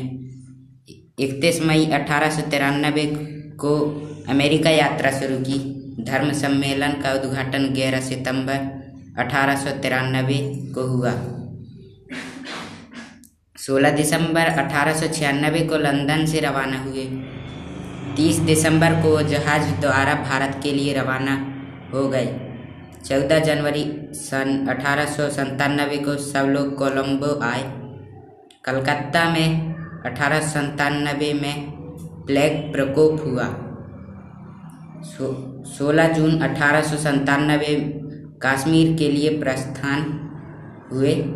18 अक्टूबर अठारह में वे कलक- कलकत्ता पहुँचे। अठारह जनवरी में सन्यासीगढ़ मठ में आ गए। 20 जनवरी अठारह सौ निन्यानवे में भारत प्रस्थान किए। 31 जुलाई को लंदन पहुँचे और 14 नवंबर तक वे ग्राम कुटीर में रहे। 4 जुलाई 1902 को उनकी मृत्यु हो गई। बस इतनी। बहुत बढ़िया। तो ये स्वामी जी के जीवन में जो प्रमुख तिथियाँ थी उनके बारे में हमें बताया गया है। स्वामी जी के स्वामी जी का पूरा जीवन ही आदर्श से भरा हुआ है। उनके जीवन में जितना जीवन से हम जितना सीखने की कोशिश करेंगे उतना ही ज़्यादा हम खुद को और अ, मतलब अतृप्त पाएँगे। ज्ञान जैसे उनके जीवन का एक किस्सा है जो अ, मैं आपको बताता हूँ। एक बार वो गुरु के साथ में समंदर किनारे टहल रहे थे अपने गुरु रामकृष्ण जी के साथ में। तो उन्होंने अपने गुरुदेव से प्रश्न किया कि आपके पास कितना ज्ञान है? आप और मैं जितना जानता हूँ, आपके पास तो बहुत सारा ज्ञान है। तो क्या आप बता सकते हैं कि आपके पास कितना ज्ञान है? तो गुरु ने एक उंगली अपनी पानी में डुबोई और उससे जो उंगली जो पानी में डुबोई थी, उससे चिपक के एक बूंद पानी की उन उन्होंने दर्शाई स्वामी जी को और बोले कि इस बूंद के बराबर ही मेरा ज्ञान है और पूरे ब्रह्मांड में जो ज्ञान है वो इतने महासागर जितना विशाल है। तो इस कृति द्वारा उन्होंने स्वामी जी को ये शिक्षा दी कि हमें हमेशा ज्ञान लेते रहना चाहिए। कभी भी ज्ञान अपने, हमने जितना ज्ञान पाया उससे संतोष नहीं करना चाहिए। तो पूरी लाइफ हमें सीखते रहना चाहिए, चाहे वो किसी से भी हो। और अगर हमने सीखना बंद कर दिया तो स्वामी जी के अनुसार वही हमारी मृत्यु का पल है, जब हम किसी और से या सीखना बंद कर देते हैं। तो ऐसे ही अभी अपने लाइफ में जो भी परिवर्तन आए हैं या स्वामी जी से हमने कोई प्रेरणा ली है तो उसके बारे में हमारे गेस्ट अभी आपको बताएँगे। और अपने अनुभव साझा करेंगे। बाकी स्वामी जी के जीवन पे हम कितने भी प्रोग्राम कर ले, वो तो कम ही है। तो शुरू करते हैं, जो भी हमारे गेस्ट अपने अनुभव बताना चाहें, वो बच्चों के साथ और श्रोताओं के साथ शेयर कर सकते हैं। बहुत ही बढ़िया बताया सर आपने। तो नमस्कार बच्चों, मैं नाजनीन खान एक बार फिर से आपके साथ हूँ। और मैं सबसे पहले आपको एक बहुत ही रोचक तक उनके साथ जुड़ी हुई एक कहानी है जो मैं आपको बताऊँगी फिर से। और उसके बाद मैं आपको बताऊँगी कि स्वामी जी की किन बातों का मेरे जीवन में प्रभाव पड़ा और उन, उनको मैं किस तरीके से अपने जीवन में लेकर आ रही हूँ और उसमें मैं प्रयासरत हूँ कि मैं किस तरीके से उसको फॉलो कर पाऊँ अपने जीवन में। तो सबसे पहले चूँकि आप सभी विद्यार्थी हैं और आप सभी कहीं ना कहीं खेल खेलते हैं और चूँकि हमारे स्कूल में तो फुटबॉल सबसे प्रिय खेल है बच्चों का और ये हमारे यहाँ स्कूल में बच्चे इसका अभ्यास भी करते हैं। तो मैं आपको एक प्रसंग बताऊँगी उनका कि एक दिन एक युवक उन स्वामी जी विवेकानंद जी के पास आया और उसने कहा कि मैं आपसे गीता पढ़ना चाहता हूँ। तो स्वामी जी ने युवक को बड़े ध्यान से देखा और कहा कि पिछले छह माह प्रतिदिन फुटबॉल खेलो। मतलब कि स्वामी जी ने उसको गीता पढ़ाने से पहले बोला कि आप जाओ और जाकर छः महीने तक आप फुटबॉल खेलो। फिर आओ, तब मैं आपको गीता पढ़ाऊँगा। युवक बड़ा आश्चर्य में पड़ गया कि अरे ये गीता के बीच में ये फुटबॉल कहाँ से आ गया? क्योंकि गीता हमारा पवित्र ग्रंथ है और इस अध्ययन के बीच में ये फुटबॉल खेल कहाँ से आ गया? फिर इसका इसमें क्या काम हो सकता है? बड़े सवाल उस व्यक्ति के, उस युवक के मन में आ रहे थे। लेकिन उसने फिर स्वामी जी को बड़े ध्यान से देखा और बड़े ध्यान से देखने के बाद स्वामी जी को समझ में आ गया कि ये व्यक्ति के मन में बड़ी जिज्ञासा है। चूँकि स्वामी जी खुद एक बड़े जिज्ञासा व्यान व्यक्ति थे और वो हमेशा बड़े सभी प्रश्नों का उत्तर पाने के लिए लगे रहते थे तो वो उसकी स्थिति को समझ पाए। तो उन्होंने उसको देखकर बोला स्वामी जी ने कि उसको बड़ा, बड़े प्यार से बिठाया और उन्होंने उनको समझाया कि बेटा, भगवत गीता जो होता है वो वीरों का शास्त्र है। क्योंकि गीता का उपदेश हम सभी को पता है कि किसने दिया था। है ना? हमारे श्री कृष्ण जी ने गीता का उपदेश अर्जुन को दिया और वो भी उन्होंने उस समय दिया जब वो युद्ध में थे। तो उन्होंने बताया कि भगवत गीता जो है वो वीरों का शास्त्र है और एक सेनानी द्वारा, एक सारथी द्वारा, एक महारथी को दिया गया दिव्य उपदेश है। तो सबसे पहले अपने शरीर का बल बढ़ाओ। जब तुम्हारा शरीर का बल बढ़ेगा तो तुम्हारा शरीर स्वस्थ होगा और जब तुम्हारा शरीर स्वस्थ होगा तो तुम्हारी समझ बढ़ेगी। उन चीज़ों को समझने में तुम्हारी समझ शक्ति है, जो तुम्हारा विवेक है, वो बढ़ेगा। और गीता जैसा जो कठिन विषय है, उसको तुम बहुत आसानी से समझ पाओगे। तो ये व्यक्ति जब उस चीज़ों को उसने स्वामी जी के द्वारा उन बातों को उसने सुना तो वो बड़ा प्रभावित हुआ। और इस तरीके की छोटी छोटी घटनाएँ जो स्वामी जी के जीवन में बहुत सारी थी, और जिनसे हमें सीखने को मिलता ही रहेगा। मैं अपने जीवन में किन चीज़ों को लेकर आ रही हूँ, और मैं क्या प्रयास कर रही हूँ, मैं वो भी आपको बताऊँगी क्योंकि मेरी आदत है कि मैं बहुत बात करती हूँ और मैं बोलना मुझे बहुत पसंद है। मैं बोल लेती हूँ बिना निडर, निडरता के। मुझे डर नहीं लगता कभी किसी के सामने में बोलने लेकिन कहीं ना कहीं कभी ये एक आपकी कमज़ोरी भी बन जाती है, क्योंकि कम बोलना भी कम शब्दों में भी आप अपनी बात को रख सकते हो बिना बिना आप ज़्यादा बोले भी। तो स्वामी जी का भी एक किस्सा था कि स्वामी जी भी बोलते थे, बात करते थे बहुत, उनके वो भी बहुत प्रभावशील बातें करते थे। लेकिन वो जब अपने गुरु श्री रामकृष्ण परमहंस जी को देखते थे तो वो बड़े आश्चर्यचकित होते थे क्योंकि वो हमेशा ध्यान में रहते थे और वो मौन भी रहते थे। तो स्वामी जी ने उनसे पूछा कि आप मौन रहते हैं? इसका क्या कारण है? ज़्यादातर मैं आपको देखता हूँ कि आप शांत होते हैं, मौन रहते हैं, बहुत ही आप, बहुत शालीनता से आप रहते हैं। तो स्वामी जी ने उनको बताया, जो कि श्री रामकृष्ण परमहंस जी, उन्होंने उनको, स्वामी जी को जवाब दिया कि जब कभी हम ज़्यादा बातें करते हैं तो उस बातों का हमारी प्रभाव धीरे धीरे लोगों पर ख़त्म होने लगता है। अनावश्यक, व्यर्थ बातें भी हमारी बातों का, हमारे शब्दों का प्रभाव खत्म करती जाती हैं। तो जितना आप मौन रहने की कोशिश करेंगे, उतना ही आप अपनी समझ बढ़ाएँगे। आप अपने शब्दों का अर्थ समझ पाएँगे कि आप लोगों तक क्या बातें पहुंचाना चाहते हैं। और जितना आप मौन रहेंगे, उतना ही आपके शब्दों का प्रभाव बढ़ेगा। आप कम बोलेंगे, कम शब्दों में बोलेंगे तो लोगों पर उसका प्रभाव ज़्यादा पड़ेगा। बजाय इसके कि आप अनावश्यक बातें लोगों से कर रहे हैं और उसका प्रभाव लोगों पर नहीं पड़ रहा है। तो वही चीज़ मैं अपने जीवन में भी लाने की कोशिश कर रही हूँ। और ये बड़ी सीख मुझे मिली है कि आप कम शब्दों में किस तरीके से आप बातें कर सकते हैं, या आप दिन में, उनका यही कहना था कि आप कम से कम समय के लिए मौन रह, रहना सीखिए, लेकिन आप सीखिए। तो मैं भी कोशिश करती हूँ कि मैं दिन भर में कम से कम पाँच दस मिनट थोड़ा बिना बोले भी रहने की कोशिश करूँ। उसको मैं धीरे धीरे बढ़ाना चाहती हूँ और मैं चाहती हूँ कि मैं वो मौन रहने के साथ साथ थोड़ा ध्यान में भी लगाने की अपनी कोशिश करूँ। तो ये मेरी सीख थी। आगे और भी चीज़ों को मैं फॉलो करूँगी। तब तक के लिए बहुत तो जैसे नाज मैम ने बताया वैसे अ, मेरे भी स्वामी जी को लेके अनुभव है। जैसे मैं महाराष्ट्र में लातूर ज़िले से हूँ तो उस एरिया में स्वामी जी के बारे में उतना कार्य नहीं चलता है लेकिन फिर भी अनजाने अनजाने पता नहीं कैसे भी मेरे अ, मुझे स्वामी जी के बारे में कुछ चीज़ें पढ़ने को मिली थी कि वो अ, जिस किताब को पढ़ते थे उसको याद कर लेते थे। उनकी जो बुद्धि थी बहुत तीव्र बुद्धि थी, विलक्षण बुद्धि थी उनकी। और उनको पढ़ने का बहुत शौक था। तो बहुत सारी किताबें और किताबें वो पढ़ते थे और अपने ज्ञान में वृद्धि कर लेते थे। और मेरे मन में एक छवि बन गई थी कि स्वामी जी एक बहुत ब्रिलियंट स्टूडेंट थे। जब मैं स्टूडेंट था तो मेरे सामने ये आया कि वो बहुत ब्रिलियंट स्टूडेंट थे और मुझे उनके जैसे बनना है। तो मैं भी बहुत सारी किताबें पढ़ लेता था। हालाँकि ये बात अलग है कि मैं वो सब याद नहीं रख पाता था उतना। लेकिन मैं पढ़ लेता था। बाद में जब मैं थोड़ा बड़ा हुआ और मैंने अपना पहला काम शुरू किया तो वो मेरा पहला काम था मैं बच्चों के लिए मैंने ट्यूशन क्लासेस खोली।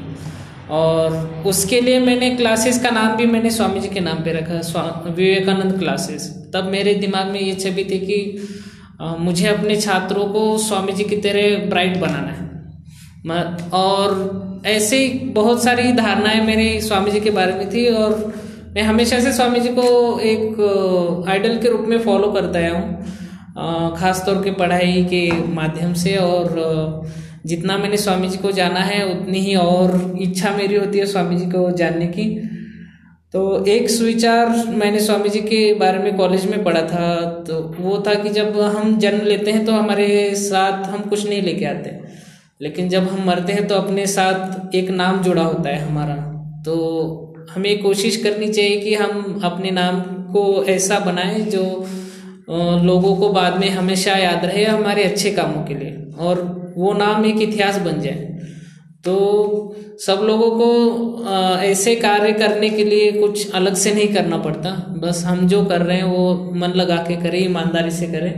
उससे ही आप अ, आपका तेज बढ़ेगा और आपकी जैसे नाज मैम बता रही थी कि ज़्यादा बोलने से, अपने बोलने का प्रभाव कम होता, हो जाता है।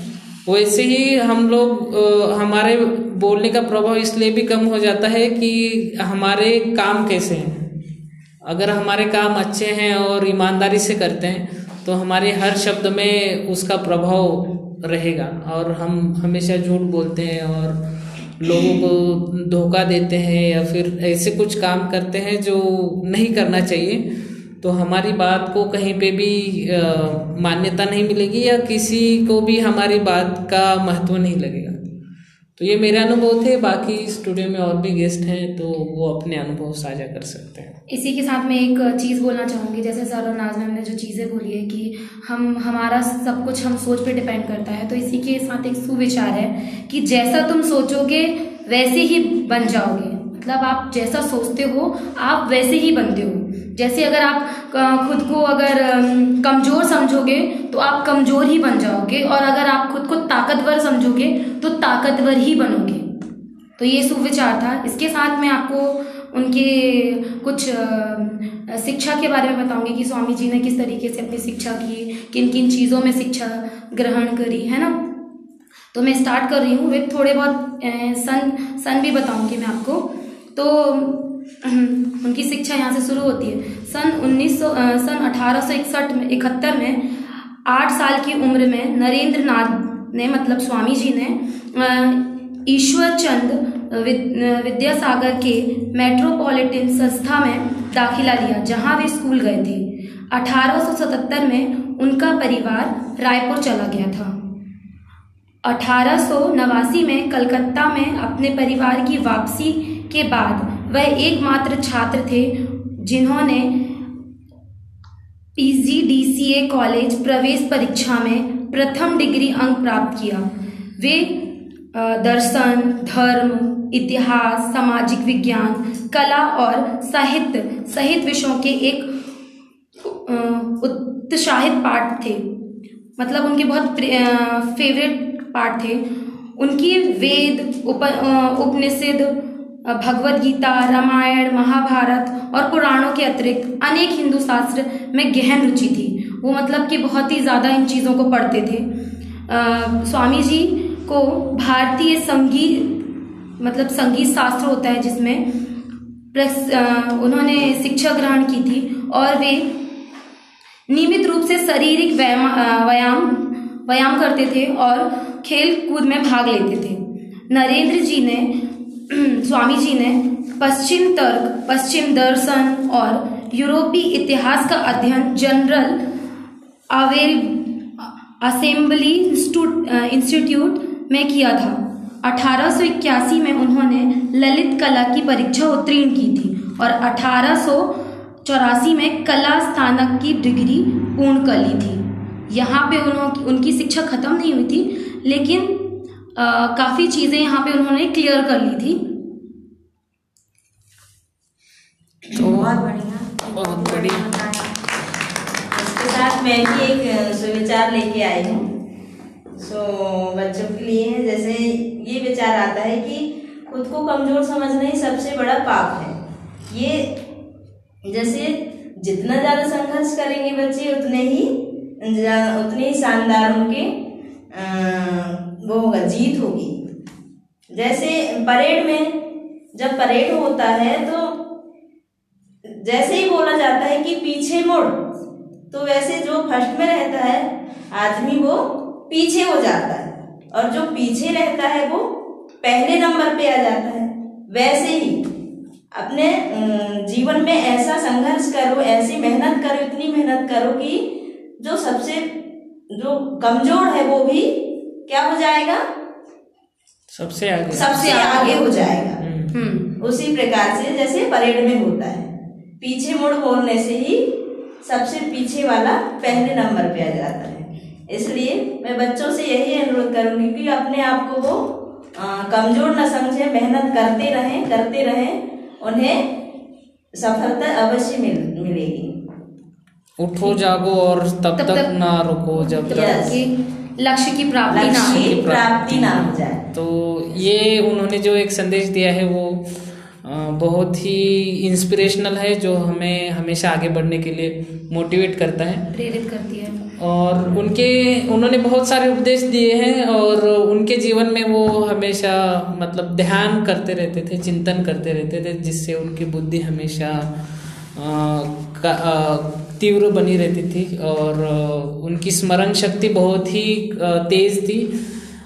जो हमारे बच्चे सुन रहे हैं, उनको भी ज़रूरत है कि अपनी स्मरण शक्ति को तेज करें। उसके लिए स्वामी जी जैसे करते थे। उस तरह का तो उस उस लेवल का हम ध्यान नहीं कर सकते, लेकिन हम ध्यान करने करने की एक आदत हमें डाल सकते हैं। जैसे मैं कॉलेज में था तो जब भी लेकिन मेरा ध्यान अलग किस्म का होता था। जब भी एग्ज़ाम पास में आते मैं तभी ध्यान करने लगता ताकि मेरे आ, मैं जो किताबें पढ़ूँ तो वो मुझे अच्छे से याद रहे और उसका मुझे फ़ायदा भी हुआ है। लेकिन अब मेरा जो ध्यान होता है वो जब मेरा मन अशांत होता है तब मैं ध्यान लगा के बैठता हूँ। तो पाँच दस मिनट ध्यान लगाने से मन को एक शांति मिल जाती है। तो हमारे जो छात्र एक प्रोग्राम सुन रहे हैं वो भी अगर ध्यान की ये आदत अपने जीवन में लाए तो उनकी भी स्मरण शक्ति तेज हो सकती है और वो भी अपनी कक्षा में अच्छा प्रदर्शन कर सकते हैं। बहुत ही सुंदर। जब सब ध्यान ध्यान बोल रहे हैं, इस बात से मेरे को एक याद आया। लक्ष्य पर ध्यान लगाओ। तो ये मैं दो चार लाइन की बोल रही हूँ। एक बार स्वामी विवेकानंद जी अमेरिका में भ्रमण कर रहे थे मतलब घूम रहे थे। एक जगह से गुजरते हुए उन्होंने पुल पर खड़े। कुछ लड़के थे जो नदी में तैर रहे अंडे के छिलके पर बंदूक के निशाना लगा रहे थे। स्वामी जी उनको देख के किसी भी लड़के, उनको देखे, पर किसी भी लड़के का एक भी निशाना सही नहीं लग रहा था। ये देखते हुए स्वामी जी बोले, तब तक उन्होंने एक लड़के से बंदूक ली और खुद निशाना लगाने लगे स्वामी जी। फिर उन्होंने पहला निशाना लगाया और वो बिल्कुल सही लगा अंडे के छिलके में। क्योंकि अंडे के छिलके पानी के ऊपर तैर रहे थे। फिर एक के बाद एक उन्होंने कुल बारह निशान लगाए और सभी बिल्कुल सही जगह पर निशान लगे थे। ये देख लड़के दंग रह गए और उनसे पूछे, भला आप ये कैसे कर लेते हो कि पानी के ऊपर तैर रहे अंडे के छिलके में निशान लगा लिए आपने? पूरा पूरा वो भी सही सही तो स्वामी जी बोले, तुम जो भी कर रहे हो, वो अपना पूरा दिमाग उसी पे लगाओ एक काम एक काम में लगाओ। अगर तुम निशाना लगा रहे हो तो तुम्हारा पूरा ध्यान सिर्फ़ अपने लक्ष्य पे ही हो। मतलब निशाने में ही हो। तो तुम्हारा पूरा ध्यान सिर्फ़ अपने लक्ष्य पर होना चाहिए तब तुम कभी नहीं चूकोगे। अगर तुम अपना पाठ पढ़ रहे हो तो सिर्फ़ पाठ में ही पाठ के बारे में ही सोचो। मेरे देश में सारे बच्चों को यही करना सिखाया जाता है। बहुत बढ़िया। अच्छा एक और बड़ी मज़ेदार है घटना ये स्वामी जी के साथ जो हुई।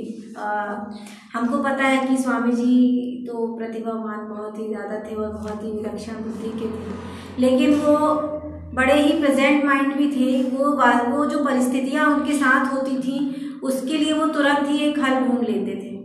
तो ऐसी एक घटना है कि वो रेलगाड़ी में सफ़र कर रहे थे। अब चूँकि उस समय हमारा देश आज़ाद भी नहीं हुआ था और आप सभी जानते हो कि उस समय विदेशी जो थे, वो थे ही हमारे यहाँ भारतवर्ष में।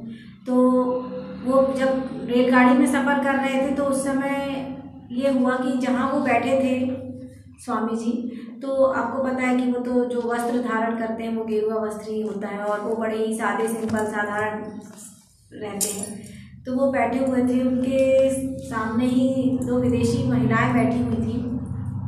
तो विदेशी महिलाएँ बड़ा ध्यान से उनको देख रही थी स्वामी जी को तो चूँकि उनको अपनी संस्कृति पे बड़ा गर्व था स्वामी जी को और अपनी वेशभूषा उनको बड़ी पसंद थी उनको अपने भारतवर्ष पे बड़ा गर्व था। लेकिन जस्ट इस, इसके विपरीत जो विदेशी महिलाएँ थी वो उनका मज़ाक उड़ाना चाह रही थी। तो उन्होंने सोचा कि क्यों ना इनका मज़ाक बनाया जाए। अब वो जो स्वामी जी थे, स्वामी विवेकानंद जी, उन्होंने हाथ में एक राजा ने उनको उपहार में एक घड़ी दी थी। तो उन्होंने अपने हाथ में वो घड़ी पहनी हुई थी। तो उन महिलाओं ने सोचा कि हम इनका मज़ाक बनाएँ। तो उन महिलाओं ने उनसे कहा कि ये घड़ी हमें उतार के दे दो। तो स्वामी जी सब बातें सुन रहे थे। उन्होंने बोला कि ये घड़ी हमें उतार के दे दो, वरना हम उन, उस सिपाही को बुलाकर बोलेंगे, उस ऑफिसर को बुलाकर बोलेंगे कि तुमने हमारे साथ गलत व्यवहार किया है। अब चूँकि स्वामी जी इन सब चीज़ों में रहते नहीं थे, वो बड़े साधारण और बहुत ही शांत स्वभाव के रहते थे। तो स्वामी जी परिस्थिति को समझ गए, वो मौन थे, चुप थे वो। वो परिस्थिति को समझ रहे थे कि क्या होने वाला है। तो उन्होंने बहरा होने का नाटक किया। मतलब वो उस समय बहरे बन गए और उन्होंने बहरा होने का नाटक किया और उन्होंने ऐसा दर्शाया कि वो उनकी बातें सुनने के योग्य नहीं है, वो सक्षम नहीं है क्योंकि वो बहरे हैं। तो उन्होंने उनसे बोला कि मैं नहीं सुन सकता हूँ आप जो भी बोल रही हैं, वो बातें मेरी समझ में नहीं आ रही क्या आप कृपया इसमें लिख कर देंगी? आप क्या बोल रही हैं? तो उन्होंने उसको लिख कर दिया, उनको, वो विदेशी महिलाओं ने उनको लिख कर दिया और स्वामी जी उसको लिए, उस कागज़ को उन्होंने जो लिख कर दिया। और उसके बाद फिर स्वामी जी मुस्कुराए और उन्होंने बोला कि आप मुझसे क्या चाहती हैं? तो उन्होंने बोला कि आप पढ़िए इसको। जब उन्होंने पढ़ा तो स्वामी जी बोले कि मैं बहुत देर से आपकी बातें सुन रहा था। क्योंकि मैं समझ रहा था कि परिस्थिति क्या और क्या होने वाला है तो अगर आप चाहें तो मैं ये कागज़ आपके ऑफिसर को दे सकता हूँ जिसमें आपने ये बातें लिखी हुई हैं। वाह। तो वो विदेशी जो महिलाएँ थी वो उनकी इस चतुराई को देखकर बड़ी वो खुद पे ही वो शर्मिंदा हुई और उनको समझ में आया कि ये कोई साधारण मनुष्य नहीं है। ये एक असाधारण मनुष्य है जो कि बहुत ही प्रतिभावान है और ये शांत होकर भी ये सारी परिस्थितियों से निपट सकता है। तो बच्चों, हमको भी हर परिस्थितियाँ हमारे जीवन में आएँगी। हम कभी असफलता भी हमें मिलेगी। तो हमें उस असफलता से घबराना नहीं है। हमें, आज आप विद्यार्थी जीवन में हो, कल आप युवा बनोगे, आप समाज में जब आप आओगे, कदम रखोगे तो आपको बहुत सारी चुनौतियों का सामना करना पड़ेगा। और उन चुनौतियों को आप हमेशा, सबसे पहले तो आप उन चुनौतियों को डट कर मुकाबला करिए और कभी भी आप मुस्कुराना मत छोड़िए। और उन परिस्थितियों में आप घबराइए मत। आप उनको जितना डट कर मुकाबला करेंगे, आपको वो उतनी ही छोटी और उतनी ही सरल लगेंगी। जैसा आपका विद्यार्थी जीवन है और जैसा आप जब बड़े होंगे आप युवा जीवन में जब आप जाएँगे युवा बनेंगे आप और बड़े होंगे तब भी आप उन परिस्थितियों को समझें। जैसे स्वामी विवेक जी ने अपनी परिस्थितियों से बड़ी शांत और बड़ी मुस्कुराते हुए उस परिस्थिति से वो निकल गए। बहुत। बहुत बढ़िया। तो स्वामी जी के बारे में हम जितना भी और जानने की कोशिश करेंगे उतना ही हम अपने आप को और प्यासा महसूस करेंगे ज्ञान के प्रति। बहुत कुछ जानकारी है और हमारे पास समय की कमी है। हम कोशिश करेंगे कि ज़्यादा से ज़्यादा ज्ञानवर्धक बातें आपको अगले प्रोग्राम में और सुनाने की कोशिश करें। मैंने आपको पहले बताया था कि आप अपनी कविताएँ वगैरह हमें पहुँचा सकते हैं। तो इसके लिए river side natural school Mohgaon इस पते पर आपको ये कविताएँ या अपने विचार हैं, आप लेटर से भेज सकते हैं या फिर आप अपना जो मत है, वो अपने हमारे, हमें एक फ़ोन नंबर पे मैसेज कर सकते हैं, व्हाट्सएप भी कर सकते हैं। नंबर है seven eight two eight nine double three double two three, फिर से आप नंबर नोट डाउन कर लीजिए। Seven eight two eight nine double three double two three, इसके साथ ही आपको ये प्रोग्राम कैसा लगा? इसमें आपको और कौन सी चीज़ें हम आप आप हमसे सुनना चाहेंगे?